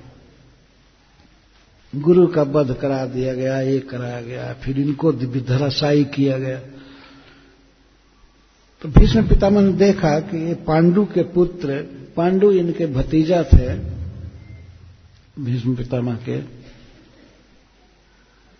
तो पांडु पुत्रन उपासीनन।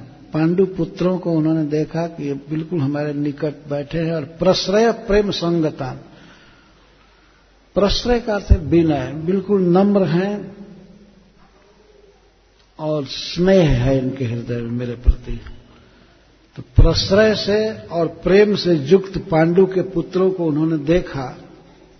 उनको देखते ही भीष्म पितामह के आँखों में आँसू भर आया पूरा। और उस समय कुछ भी देख नहीं पाए।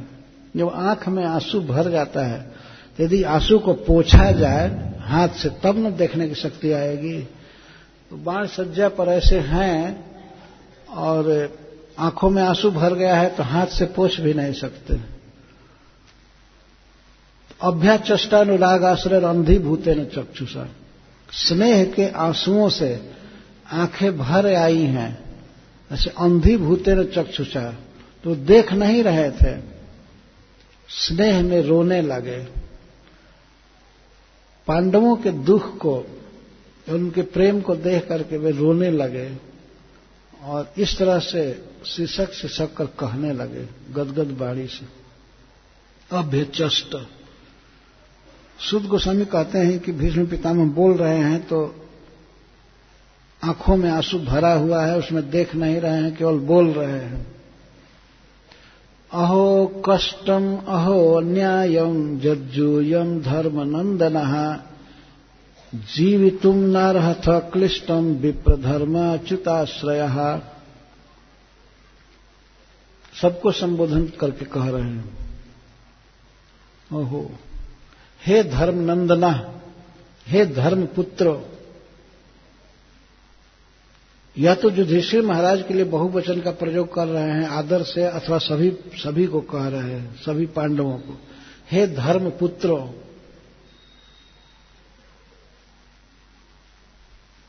तुम्हें बहुत कष्ट हुआ तुम्हें बहुत दुख हुआ है। युद्ध के पहले भी दुख हुआ, वनवास आदि का कष्ट तुम लोग भोगे। लक्षा भवन की आग और क्या क्या राज्य गया, धन गया, पत्नी दाव पर रखी गई द्रौपदी, उसका अपमान हुआ। युद्ध के पहले भी और युद्ध के बाद भी तुम लोग दुख में ही रह गए। भीष्म पितामह पूर्ण अभिज्ञ व्यक्ति थे। जानते थे युधिष्ठिर के चेहरे को देख देखकर कितना दुख में है बेचारा। वो तो जीना नहीं चाहते थे। तो भीष्म पितामह कह रहे हैं कि बहुत दुख की बात है। तुम लोगों के जीवन में बहुत दुख हुआ कष्ट हुआ तुम्हारे साथ अन्याय हुआ है बहुत बड़ा अन्याय। अहो कष्टम अहो अन्यायम। तुम लोग कभी भी दुख से जी, जीने लायक नहीं हो। तुम्हारे जीवन में सुख होना चाहिए लेकिन बहुत दुख हुआ। वास्तव में पांडवों पर इतनी विपत्ति आई उसकी कोई सीमा नहीं थी। भीष्म पितामह सब देखे थे, जानते थे। राजा द्वारा ही इनको दुख दिया जा रहा था, दुर्योधन आदि के द्वारा। विप्र धर्माच्युता शायद तुम लोग ब्राह्मणों के और धर्म के और साक्षात स्वयं भगवान के आश्रय में रहते हो, फिर भी तुम लोगों को इतना कष्ट हुआ। कष्ट से जीने लायक नहीं हो। इस समय वे आश्वासन दे रहे हैं कि युधिष्ठिर, अब तो प्रसन्नता से तुमको जीना चाहिए, दुख से नहीं जीना चाहिए, क्योंकि बेटा, तुम धर्म के, ब्राह्मणों के और स्वयं श्री कृष्ण के आश्रय में हो। जो व्यक्ति धर्म के नियमों का पालन करे और जिस पर ब्राह्मणों की कृपा हो, गुरुजनों की और इसके साथ ही साथ जिसे श्री कृष्ण का आश्रय प्राप्त हो, उसके लिए दुख कहाँ है? लेकिन इस तरह से धर्म ब्राह्मण और भगवान सबके आश्रय में रहते हुए भी तुम लोगों को इतना कष्ट हुआ, बहुत बड़ा अन्याय हुआ है बहुत दुख की बात है। लेकिन युधिष्ठिर, तुम चिंता मत करो। फिर उनका दुख और कह रहे हैं संस्थिते तिरथे पांडव, पृथा बाल प्रजा बधु जुस्मत कृते बहुन क्लेशन प्राप्त तोकवती मुहु। आज भीष्म पितामह को याद आने लगा अपने बहू की बात, कुंती महारानी की, अपने पुत्र बधु। जब पांडु का निधन हो गया, तुम्हारे पिताजी का निधन हो गया तो मैं देखा हूँ किस तरह से मेरी बहू, पुत्र बधु, कुंती दुख भोगी है। भीष्म पितामह के सामने ही सब हुआ था, जो भी। तो इसलिए कहते, संस्थिते अतिरथे पांडव। पांडु एक अतिरथी थे, महान योद्धा थे। राज्य उनका कमाया हुआ था। लेकिन उनके मृत्यु के बाद पृथा बाल प्रजा बधु। मेरी बधु पृथा कुंती बहुत दुख भोगी। जिस समय पांडु का निधन हुआ था, उस समय पांडु अभी जुआ ही थे बिल्कुल।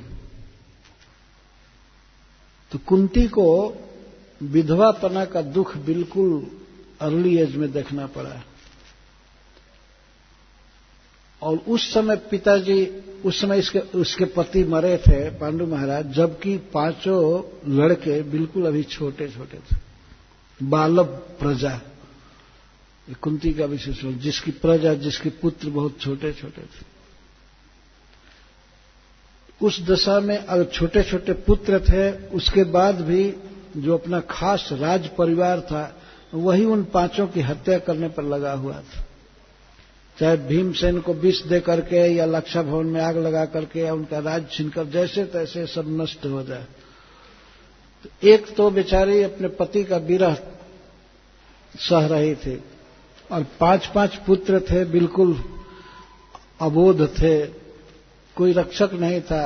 अगर मान लीजिए किसी का पिता न रहे अरे हरि बोल, वो पीछे के लड़कों को सावधान कीजिए, वो बात कर रहे तो जिस स्त्री का पति न हो तो कम से कम अपना परिवार सहारा होता है। लेकिन कुंती के लिए तो वो भी नहीं था। कुंती के खास परिवार के लोग ही बहुत बाधा दे रहे थे। जीवन में बाधा दे रहे थे। राज छीन लेना और क्या क्या करना भूंज देना, जलाने की कोशिश करना लक्षा भवन इसीलिए बनाया गया था कि उसमें पांडवों को जला दिया जाए, राख कर दिया जाए। तो इस दशा में कुंती को कितना दुख उठाना पड़ा है। भीष्म पितामह आज बाढ़ सज्जा पर कुरुक्षेत्र में पड़े पड़े उसकी याद कर रहे हैं। संस्थिते रथे पांडव, पृथा बाल प्रजा बधु जुस्मत कृते बहुन क्लेशन प्राप्त तोकवती मुहु। जुस्मत कृते बहुन क्लेशन प्राप्त। तुम लोगों के लिए उसने बहुत कष्ट उठाया। और यहाँ तक कि जब तुम लोग सयाने हो गए, बड़े हो गए, उस समय भी बेचारी को सुख नहीं मिला। तोकवती का एक अर्थ है, बालक प्रजा और तोकवती एक ही शब्द, एक ही श्लोक में शब्द का प्रयोग किया जा रहा है। तो तोकवती बड़े बड़े पुत्र हो गए, फिर भी उसको कोई सुख नहीं हुआ। फिर वनवास का दुख, राजहरण का दुख, इसके बाद अनेक महारथियों के साथ युद्ध, नाना प्रकार का कष्ट उसमें कई स्वजन मारे गए। लेकिन बेटा, सत्य है कि तुम इसमें कारण नहीं हो युधिष्ठिर। जो कुछ भी हुआ, युद्ध आदि में, या इनको जो कुछ कष्ट हुआ, कुंती को और तुम लोगों को, सर्वम काल कृतम मन्ने भवताम च जद प्रियम सपालो जद बसे लोको बायोरिव घना वाला घनावली है। युधिष्ठिर, जो कुछ भी हुआ तुम्हारे जीवन में, तुम्हारे भाइयों के या तुम्हारे माँ के जीवन में जो भी कष्ट आया, सर्वम काल कृतम मन्ने मैं काल के द्वारा किया हुआ सब मानता हूँ, समय ने किया है, बेटा, इसमें तुम्हारा कोई दोष नहीं है। ऐसा नहीं है कि तुम लोग पापी थे, बुरा कर्म किए थे, इसलिए तुम लोगों को दुख हुआ नहीं नहीं। तुम्हारे कर्म से तुम लोगों को दुख नहीं हुआ है। एक काल ने उपस्थित किया दुख। सर्वम काल कृतम मन ने भीष्म पितामह युधिष्ठिर महाराज को संतोना दे रहे हैं कि पहले की बात कह करके और अब युद्ध के बाद की भी कहेंगे। ये जो युद्ध हुआ, ये तुम्हारा किया हुआ नहीं है। काल ने किया है, इसलिए तुम्हारा दोष नहीं है। और पहले बेटा तुम लोगों को जो इतना कष्ट हुआ, जीवन भर कष्ट ही कष्ट रहा, विपत्तियाँ रही ये तुम्हारे कर्म का फल नहीं है, ये काल के द्वारा किया हुआ है। इस समय ने किया, काल बहुत बलवान है। काल के अधीन किस तरह से सारे प्राणी हैं, सारा जगत है, दृष्टांत दे रहे जैसे वायु के अधीन बादल, बादलों का समूह रहता है, घनावली, वैसे सभी प्राणी काल के अधीन हैं।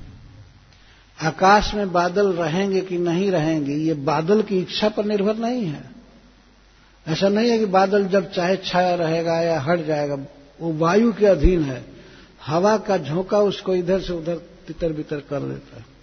वायु व घनावली घन अवली, मेघ समूह जैसे वायु के अधीन है, ऐसे ही सभी प्राणी काल के अधीन है। कौन कब जन्म लेगा, किसको क्या मिलेगा, क्या विपत्ति आएगी, क्या सुख मिलेगा, सब काल के अधीन है। काल ही मनुष्य के शरीर को वृद्ध बना देता है, क्षीण बना देता है। है ना? समय बीतते बीतते सब परिवर्तन हो जाते हैं। तो जो कुछ भी हुआ है, अप्रिय भवताम चाहे जदा प्रियम तुम लोगों का जो भी अप्रिय हुआ है, विपत्ति आई है, दुख आया है सब काल ने किया है बेटा, तुम लोग का इसमें कोई दोष नहीं। पांडवों के जीवन में जो विपत्तियाँ आई तो ऐसा नहीं मान लेना चाहिए कि उनके कर्म का फल है। नहीं नहीं। भीष्म पितामह उसको नकार रहे हैं। सर्वम काल कृतम मन ने अहम मन ने मैं मानता हूँ, मैं जानता हूँ कि ये सब काल के द्वारा किया हुआ है। इसमें तुम्हारा कोई दोष नहीं है। काल ही वास्तव में किसी को कहीं किसी परिवार में जन्म देता है। और काल ही एक दिन परिवार से विलग कर देता है। काल ही किसी के मृत्यु का कारण बनता है। और खास करके पांडवों के विषय में जो अप्रिय हुआ है, विपत्तियाँ हुई हैं, वो उनके कर्म का फल नहीं है। यदि कर्म का फल रहता तो तुम लोगों जैसा उज्जवल कर्म किसका है?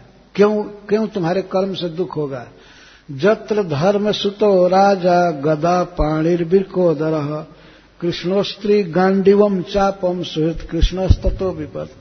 अरे, देखो, जहाँ पर धर्मपुत्र युधिष्ठिर राजा हो तो राजा के गुण से ही प्रजा सुखी रहती है। तो तुम लोगों का समाज ऐसा है कि जत्र धर्म सुतो राजा, जहाँ धर्मपुत्र युधिष्ठिर राजा हैं, और गदा पाणी वृकोदर। और भीम जैसे बलवान व्यक्ति हाथ में गदा लिए हुए हों और कृष्णो अस्त्री और अर्जुन जैसा शस्त्र जानने वाला, अस्त्र जानने वाला व्यक्ति हो और शस्त्रों में भी गांडीव नामक धनुष जहाँ पर है अच्छा चारों की बात छोड़िए। सुहित कृष्ण तत्व विपत और जहाँ हित करने वाले अपना सुहृद साक्षात भगवान है, वहाँ भी विपत्ति हो सकती है। तो सुहित कृष्ण तत्व विपत कि पुण्य बल है। ये सब जगह बात है ना कि सब जगह प्रचलित है कि कोई पुण्यात्मा व्यक्ति को सुख ही सुख होता है। तो पांडवों के पास तो पुण्य बल है, पूर्ण पुण्य बल। महाराज युधिष्ठिर पुण्य के, धर्म के मूर्तिमान स्वरूप थे। अरे जो एक बार झूठ भी नहीं बोले, उसका कितना बड़ा पुण्य है। भगवान के कहने से उन्होंने एक बार झूठ बोला तो उनका रथ नीचे चलने लगा। यदि भगवान की इच्छा से ही सब कुछ हुआ झूठ नहीं बोले। जहाँ पर ऐसे बड़े धर्मात्मा राजा हो तो राजा के डायरेक्शन में और सब धर्मात्मा ही होंगे। तो जहाँ युधिष्ठिर जैसा धर्मात्मा व्यक्ति राजा हो, जत्र धर्म सुतो राजा, और गदा पाणी ब्रिकोदर और शरीर बल, भीम जैसे। भीम का शरीर है, ये बिल्कुल वज्र सार जैसा था। वज्र सार कहते हैं, लोहा को, लोहा का अगर और सार बनाया जाए, बहुत सार बनाया जाए तो इतना कठोर उनका शरीर था। जिस दिन जन्म हुआ भीमसेन का, माता कुंती उनको लेकर के गोद में नदी में जा रही थी। तो एक बाघ निकला और कुंती पर झपटा खाने के लिए। वो डर गई और डरने से वो बच्चा एक पत्थर पर, चट्टान पर गिर पड़ा, हाथ से छूट करके। तो चट्टान चूर्ण चूर्ण हो गया। इसे समझ सकते हैं कि भीमसेन का शरीर क्या था। अभी आज का जन्मा हुआ बच्चा पत्थर पर गिरा तो पत्थर चूर्ण हो गया। ये महाभारत में लिखा हुआ वो शरीर था। शरीर बल पूरा पूरा भीमसेन के पास था। तो जिसके पास शरीर बल है, और दूसरा है, शस्त्र बल, गांडीव जैसा शस्त्र जिसके पास है, और शस्त्र कुशलता भी है, अर्जुन जैसे फूर्ति। इनको सभ्य साची कहते थे। सभी लोग दाहिने हाथ से बाढ़ चलाते हैं। अर्जुन बाएँ हाथ से भी बाढ़ चलाते थे तो सभ्य साची कहते हैं। पूरे महाभारत युद्ध में अठारह दिन, अर्जुन को केवल एक दिन पसीना हुआ, बस। अर्जुन पर एक बाण भी नहीं लगा, जबकि सारे महारथियों के निशाना अर्जुन थे, सबके, लेकिन रक्षक भगवान थे। तो सबके बाण आते थे, लेकिन उनका कुछ भी नहीं होता था। सबके बाण निरस्त हो जाते थे। ऐसे वे अस्त्र विद्या में कुशल हैं। ऐसा व्यक्ति युधिष्ठिर महाराज के साथ है। और भीमसेन है, गांडीव धनुष है और अर्जुन जैसे धनुष विद्या जानने वाले और सर्वेश्वर श्री भगवान जहाँ सुहृद हैं, पड़े हुए हैं कि पांडवों का हित हो, इनको दुख न हो, इनको सुख मिले, योजना बनाना, सब प्रकार का तत्व विपत्त और फिर भी वहाँ विपत्ति देखी जा रही है। जहाँ कृष्ण है, अर्जुन है अच्छा केवल दो ही हो, तब भी काफ़ी है। संजय कहते हैं, जत्र जोगेश्वर कृष्ण, जत्र पार्थो धनुर्धर, तत्र श्री विजयो भूतिर ध्रुवा नितिर्मतिर्म जहाँ श्री कृष्ण है और जहाँ अर्जुन है, गांडीव धनुषधारी, वहीं श्री है, विजय है, धर्म है, सब कुछ वही है। तो उन्होंने धृतराष्ट्र एक प्रकार से कह दिया कि आपके सभी बेटा मारे जाएँगे। विजय तो अर्जुन की होगी। गीता सुना रहे हैं संजय धृतराष्ट्र को। धृतराष्ट्र ने पूछा था ना शुरू में, धर्म क्षेत्र, कुल क्षेत्र, संवेता युद्ध सभा माम का पांडवाश्चय किम कुर्वत संजय? संजय से प्रश्न किए संजय गीता सुनाने के बाद भीष्म धृतराष्ट्र महाराज को, धृतराष्ट्र महाराज भी पूरा गीता सुने हैं। तो अंत में संजय कहते हैं कि जत्र जोगेश्वर कृष्ण, जत्र पार्थो धनुर्धर। जत्र कृष्ण, जोगेश्वर, जत्र पार्थो धनुर्धर, तत्र श्री विजयो भूति। महाराज, उसी पक्ष की विजय है। आपके बेटा बेकार खड़े हैं, आप अभी फ़ोन करके रोक दीजिए युद्ध। ये हस्तिनापुर में बात हो रही थी। भगवान ने दिव्य दृष्टि दिया था, इनको देना चाहता था। वेदव्यास दे, देना चाहते थे, लेकिन नहीं लिए वे। कह दिए, हमारे सचिव को दे दीजिए, संजय को तो संजय को दिव्य दृष्टि प्राप्त वो देख लिए कि सब मारे जाएँगे। ये श्लोक इसी आशय से बोल रहे थे कि महाराज युधिष्ठिर अभी भी खबर भेज करके युद्ध रोक दे। इनका अधिकार था, रोक सकते थे। और जो सत्य थी बात वो बोल रहे थे। तो जहाँ जोगेश्वर श्री कृष्ण है और सुहृद के रूप में है परम हितैषी के रूप में रात दिन इसी चक्कर में रहते हैं कि पांडवों का हित होना चाहिए। पांडवों का हित हो, उनको दुख ना हो, और फिर भी विपत्ति। कोई ऐसा चीज़ नहीं देखता है जिसके चलते आप लोगों को कारण माना जाए कि आपका पाप है, आपको दुख है नहीं, काल किया। तो इस पर प्रश्न उठता है कि अरे तो क्या काल भी भगवान श्री कृष्ण पर अधिकार रखता है? एक जगह तो आपको आ रहा है श्री कृष्ण सुविध है, पांडवों का हित करने पर पड़े रहते हैं, पर काल होने नहीं दे रहा है। तो इसका मतलब काल श्री कृष्ण की इच्छा का भी अतिक्रमण कर रहा है। श्री कृष्ण को दबा रहा है। तो भीष्म पितामह कहते हैं, नहीं बेटा, ऐसी बात नहीं। बेटा नहीं कर रहे हैं, राजा के रूप में ही संबोधन कर रहे हैं। मैं कर दिया पहले स्वाभाविक, लेकिन भीष्म पितामह युधिष्ठिर महाराज को हमेशा राजा संबोधन कर रहे हैं। न यश कर हित राजन पुमान वेद विधित सितम, यद विजिज्ञासया जुक्ता मुह्यंती कवयोपि। हे राजन, हे राजा युधिष्ठिर, अस्य श्रीकृष्णस्य विचिकित्सितम। श्री कृष्ण की योजना को, इनके अभिप्राय को कब कौन काम करना चाहते हैं और क्यों करना चाहते हैं, उसका क्या उद्देश्य है, इसको कोई नहीं जान सकता। इसका मतलब है कि काल के भी काल श्री कृष्ण है, भीष्म पितामह कह रहे हैं। ऐसा नहीं समझना चाहिए कृष्ण की इच्छा के विपरीत काल पांडवों को दुखी कर रहा है। ये श्री कृष्ण की इच्छा है कि इनको ये सब दृश्य दिखाया जाए, इन पर विपत्ति डाला जाए।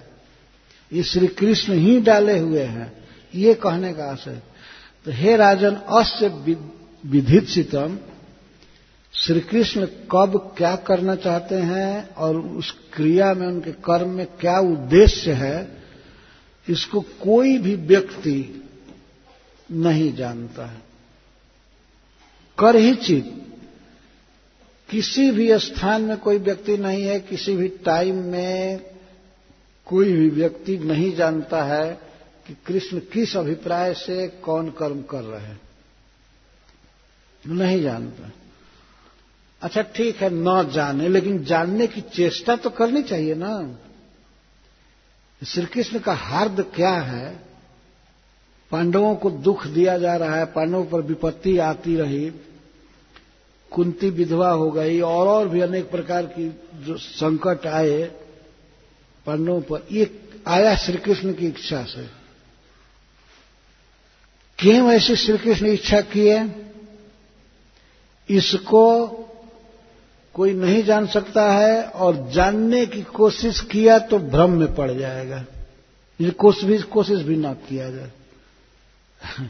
भीष्म पितामह कह रहे हैं, भाई, कोई चीज़, किसी चीज़ को कोई नहीं जानता है तो जानने की इच्छा तो करनी चाहिए ना।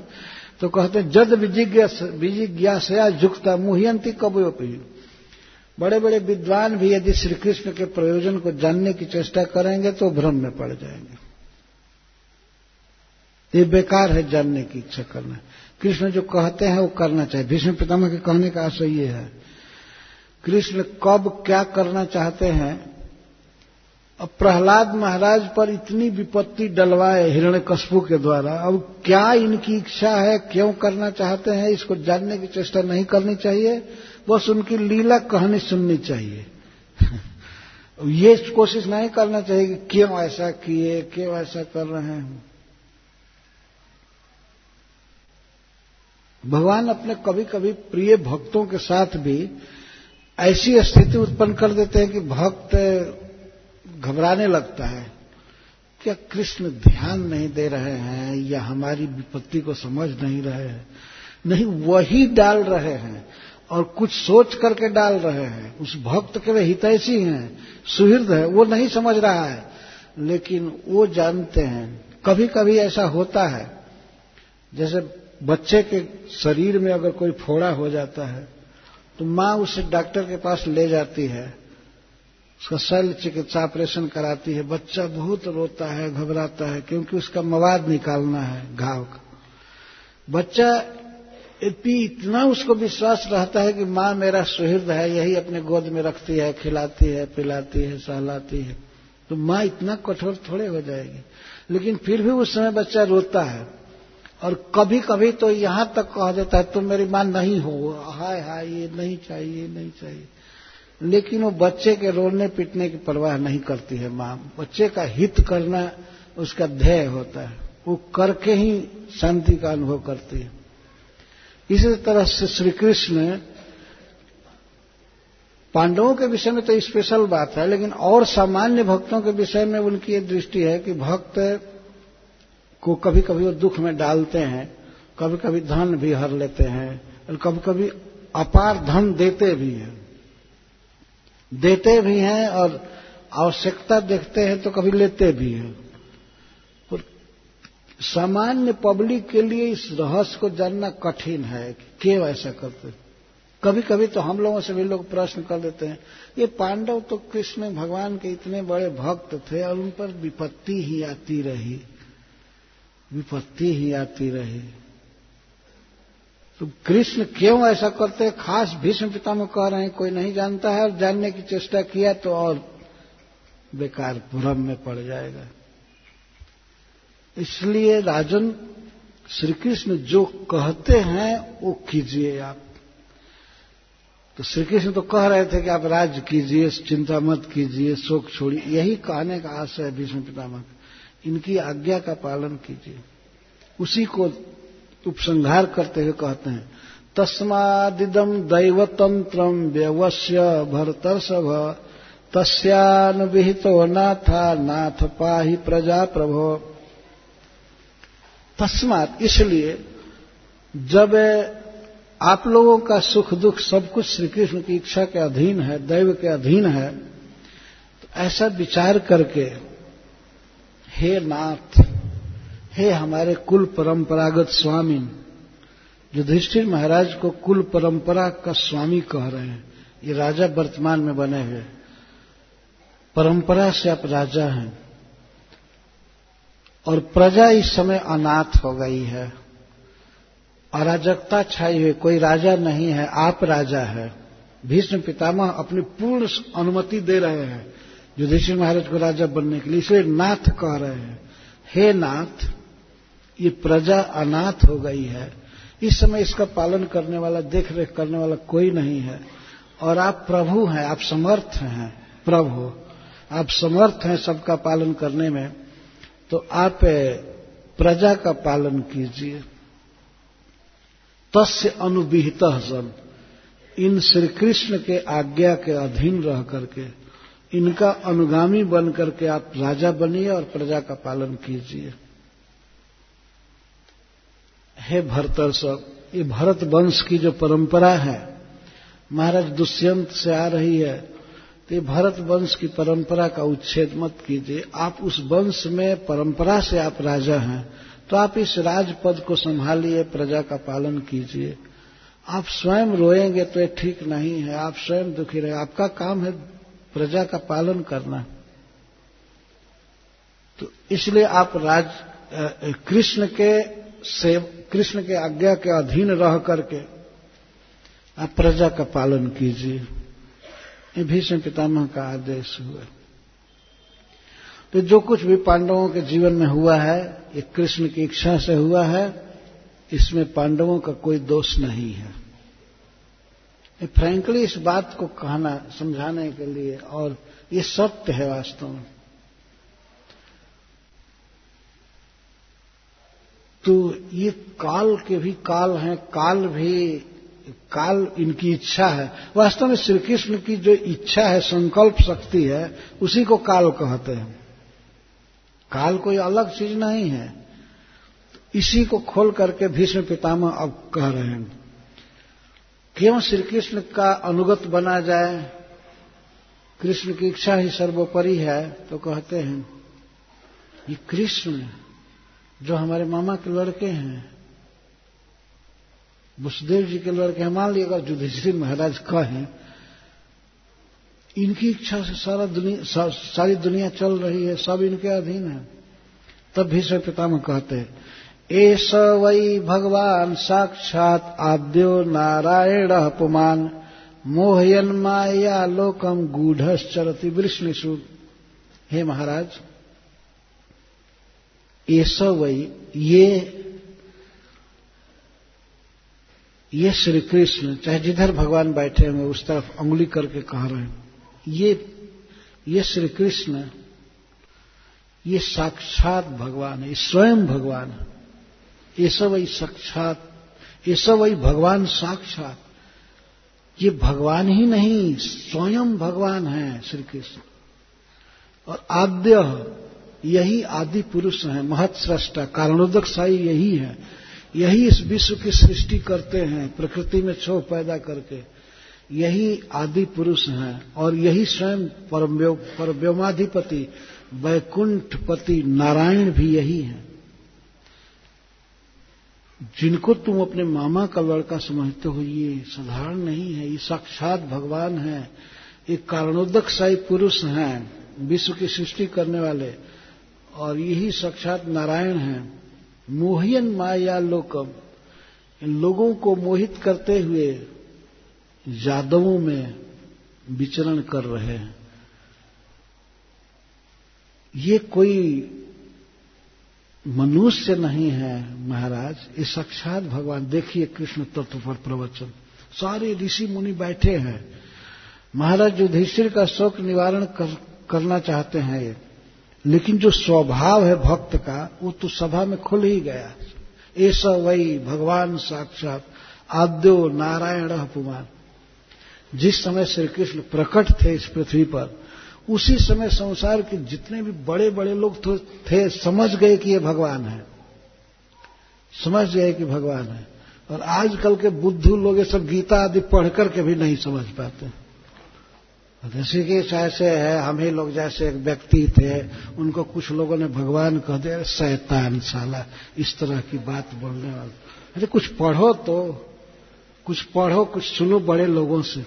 वहाँ बैठे हुए सभा में एक से एक महान लोग हैं। स्वर्ग से आए हुए बृहस्पति जी हैं, वशिष्ठ हैं, गुरुदेव। भगवान परशुराम हैं। सब लोग बैठे, उनके बीच में करे स्वयं भगवान है, साक्षात भगवान है। महत्सष्टा कारणोदक साई पुरुष हैं जो विश्व की सृष्टि करते हैं और यही नारायण हैं। अपनी माया से लोगों को मोहित करते हुए जादव बन करके जादवों में संबंध विशेष से भ्रमण कर रहे हैं। किसी के पिता बने हुए हैं, किसी के पुत्र बने हुए हैं, वसुदेव जी के पुत्र बने हुए हैं, किसी के मित्र बने हुए हैं। वृश्लिसु चरती गूढ़स चरती छिप करके छिप कर किसी के साथ किसी को, किसी का आदर कर रहे हैं, किसी का आदर ले रहे हैं, किसी से प्रेम कर रहे हैं, इस तरह अनेक व्यवहार में, अनेक संबंधों में श्री कृष्ण विचरण कर रहे हैं जदुवंशियों में। लेकिन महाराज, ये साक्षात भगवान है। इस तरह उस सभा में बैठ इसी बोल रहे हैं तो यही बात सुनने के लिए कृष्ण के विषय में सारे ऋषि मुनि जुटे हुए हैं। जो कृष्ण को जानता है, उसी का बोलना ठीक है ना? तो श्री कृष्ण के इस प्रभुता को, महत्ता को, भगवत्ता को जो जानता है, जिसका बहुत बड़ा अनुभव है बड़े बड़े ऋषियों का संग किया था उन्होंने, और वे वसुत्तम, समस्त वसुओं में श्रेष्ठ है, देवता है भीष्म पितामह। इस पूर्ववंश में उन्होंने जन्म लिया है, लेकिन भगवान के प्रति जो उनका प्रेम है, भक्ति है, वो तो जा नहीं सकता। यद्यपि भगवान से विपक्ष में लड़े हैं, कौरव पक्ष से लड़े हैं, अर्जुन के विपक्ष है, लेकिन फिर भी भगवान के परम प्रिय हैं। तब तो इनको शरीर त्यागते समय भगवान दर्शन दिए। तो कृष्ण को इस तरह से जानते हैं। ये सवई भगवान, साक्षात आद्यो नारायण पुमान मोहयन माया लोकम गूढ़ चरती वृष्णिशु छिप करके भ्रमण कर रहे हैं, पर पहचानने वाले तो पहचान ही जाते हैं। ये साक्षात भगवान। है अभी श्री कृष्ण पृथ्वी पर प्रकट थे, तब सारे ऋषि मुनि जुट करके उनको कह रहे हैं, भगवान, स्वर्ग से आए हुए सब लोग, पताल से आए हुए, इस पृथ्वी से आए हुए राजर्षिगढ़ सब कह रहे हैं कि ये भगवान है भगवान है। किसी कोई प्रतिवाद नहीं था। सबने स्वीकार किया आनंद के साथ। तो आज के युग में अगर कोई, यदि कोई व्यक्ति कृष्ण के बारे में ऐसा बोलता है तो ठीक है, बोले, गीता से बोले, भागवत से बोले, जो सुखदेव गोस्वामी बोले हैं, जो भगवान बोले हैं, और नहीं तो क्यों बोलेगा? बकवास क्यों करेगा? यदि नहीं बोलने आता है तो बोलना नहीं चाहिए वास्तव में, और सुनना भी नहीं चाहिए। श्री कृष्ण को जो स्वयं भगवान परब्रह्म परमात्मा के रूप में स्वीकार करे, उसी का प्रवचन सुनना चाहिए, नहीं तो नहीं। वैसे सुनने वाले को भी पाप लगेगा। कोई कृष्ण को जानता नहीं है और अटपटांग बोले। भीष्म पितामह जानते हैं, भगवान को नारद जी जानते हैं, वशिष्ठ जी जानते हैं, भगवान परशुराम जानते हैं। ये लोग वहाँ जुट करके कृष्ण के विषय में बात कर रहे हैं। अस्यानुभाव भगवान वेद गुह्यतम शिव। देवर्षि नारद साक्षात भगवान कपिल नृप हे महाराज युधिष्ठिर, इनके विषय में, इनके अनुभाव को साक्षात भगवान शिव जानते हैं। इनका अनुभाव गुह्यतम है।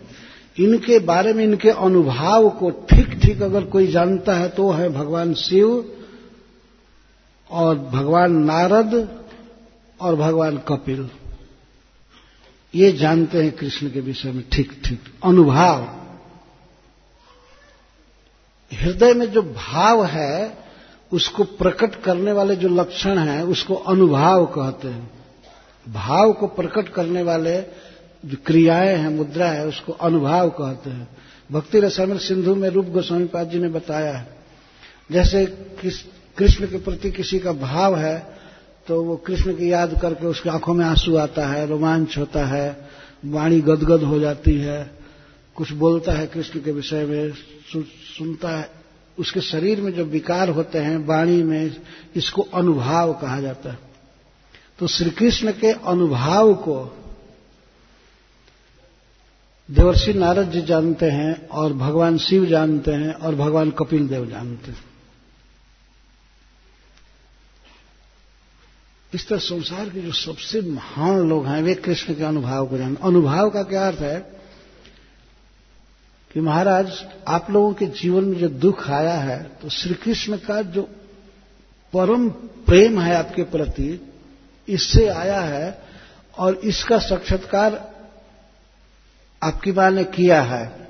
या आप लोगों को है कि श्री कृष्ण कितना मानते हैं, तब तो इन विपत्तियों को ही कुंती महारानी मांग रही थी। तो कभी भी दुख नहीं माने। उसको आनंद आ रहा था कि इस विपत्ति दे करके और तुरंत ही रक्षा करना, ये भगवान का अनुभव है। द्रौपदी के प्रति इतना स्नेह है भगवान का कि उसे भरी सभा में नग्न नहीं होने दिए। तो दुशासन और दुर्योधन के हृदय में दुर्भावना पैदा करके वस्त्र हरण कराना और इसके बाद वस्त्र घटने नहीं देना, बढ़ा देना, इसको अनुभाव कहते हैं। भगवान का भाव है अपने भक्तों के प्रति, तब तो वे विपत्तियों से बचा रहे हैं। लक्षा भवन में आग लगाना बहुत अच्छा था, क्योंकि भगवान ने बचाया।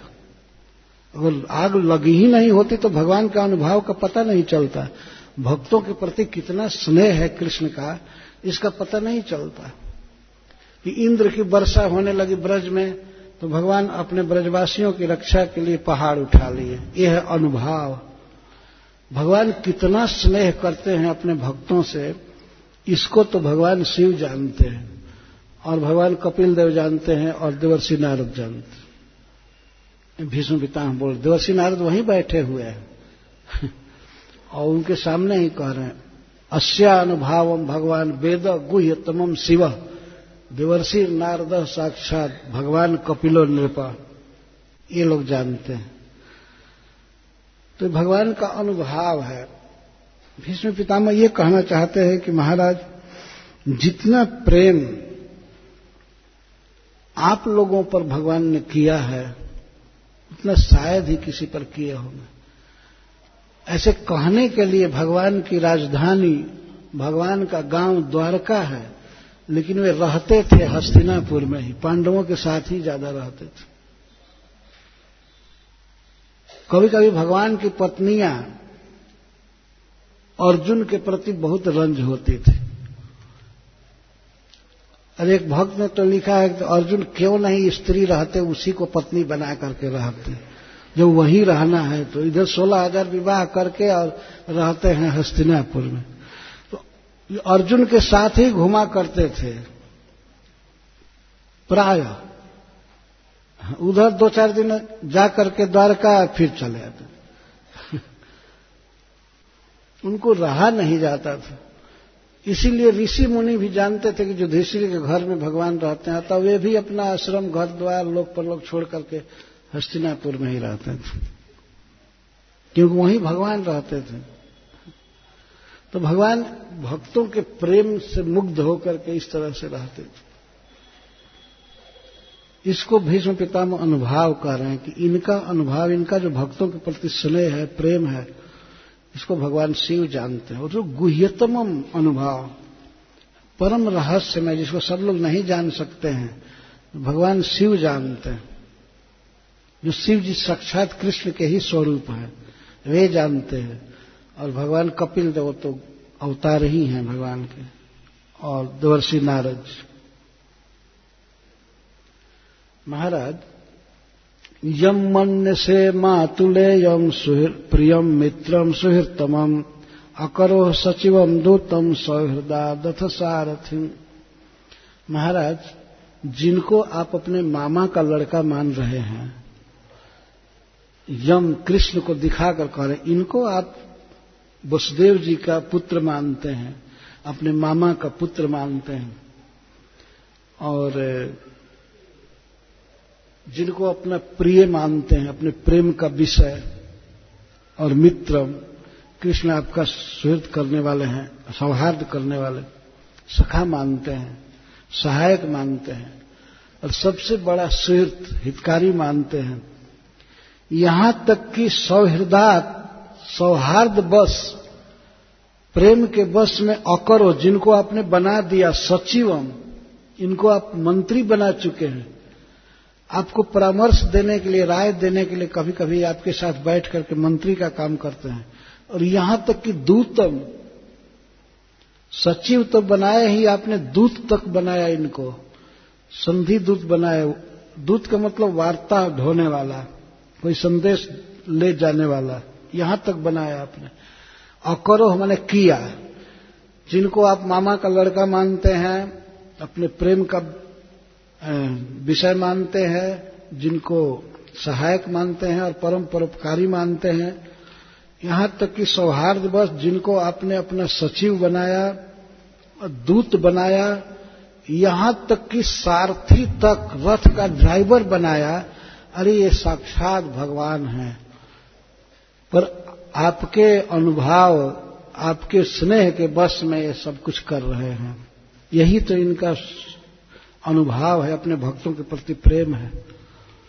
तो आपका ये दूत तक बने, आपका सारथी बने हुए हैं, और मित्र, और सभा लगते हैं तो किस बात में हित है, क्या करना चाहिए? श्री कृष्ण सचिव बन जाते हैं कि ये करना चाहिए, ये करना चाहिए, ऐसे करना चाहिए, ये करना चाहिए। कई बार ऐसा हुआ है। पांडवों के सचिव बन करके उनको राय देते हैं या सुनते हैं, फिर दूत बन जाते हैं। और तो और ड्राइवर का काम करते हैं, रथ का ड्राइव ड्राइविंग करते हैं, सारथी बनते हैं। तो महाराज युधिष्ठिर ने, मान लीजिए, ये बात पूछा कि पितामह, ये बात समझ में आती है कि हमने श्री कृष्ण को अपने मामा का लड़का समझा, अपना मित्र समझा, अपना सुहृद समझा, जो कुछ समझा लेकिन ये भगवान कैसे मानेंगे कि ये हमारे फूफा के लड़के हैं? हम लोगों के प्रति इनका कैसे भाव होगा? ये तो ईश्वर हैं, साक्षात भगवान हैं। तो भीष्म पितामह कहते हैं कि ये सब भाव करने से इनमें कोई अंतर नहीं होता है। ये सम है, समदृष्टि है सब तरह से। कोई छोटा काम करने से कृष्ण छोटा नहीं हो जाते। ऐसा नहीं कि रथ चलाने लगे तो अब अर्जुन से इन्फेरियर हो गए। ज़रूरत पड़ गई तो अर्जुन कहते हैं, मैं आपका शिष्य हूँ, मुझे समझाइए। तो सारथी बनने से क्या हुआ? और ये रथी थे तो सारथी की शरण ले रहे हैं। एक नीति श्लोक में कहा गया है कि कौआ यदि सुमेरु पर्वत के ऊपर बैठे और गरुड़ जी पर्वत के पेंदी में बैठे, फिर भी गरुड़ जी गरुड़ जी और कौआ ऊपर बैठने से थोड़ा हो जाता है, बड़ा। कौआ कौआ ही रहेगा। वो सुमेरु पर्वत के शिखर पर ही बैठ जाए तो इससे क्या होता है? श्री कृष्ण सारथी हैं तो क्या? भगवान है। किसी भी स्थिति में वे स्वयं भगवान हैं, परमेश्वर हैं, परमात्मा हैं, ब्रह्म है पर ब्रह्म कोई काम उनको हीन नहीं कर सकता, और कोई काम बड़ा नहीं कर सकता राजस्वीय सभा में उनकी अग्र पूजा हुई, इससे वे और बढ़ नहीं गए। जितना है, उतना ही रहते हैं। इस श्लोक की व्याख्या कल प्रारंभ की जाएगी। यहीं पर हम बंद करते हैं। बहुत बहुत धन्यवाद। हरे कृष्ण।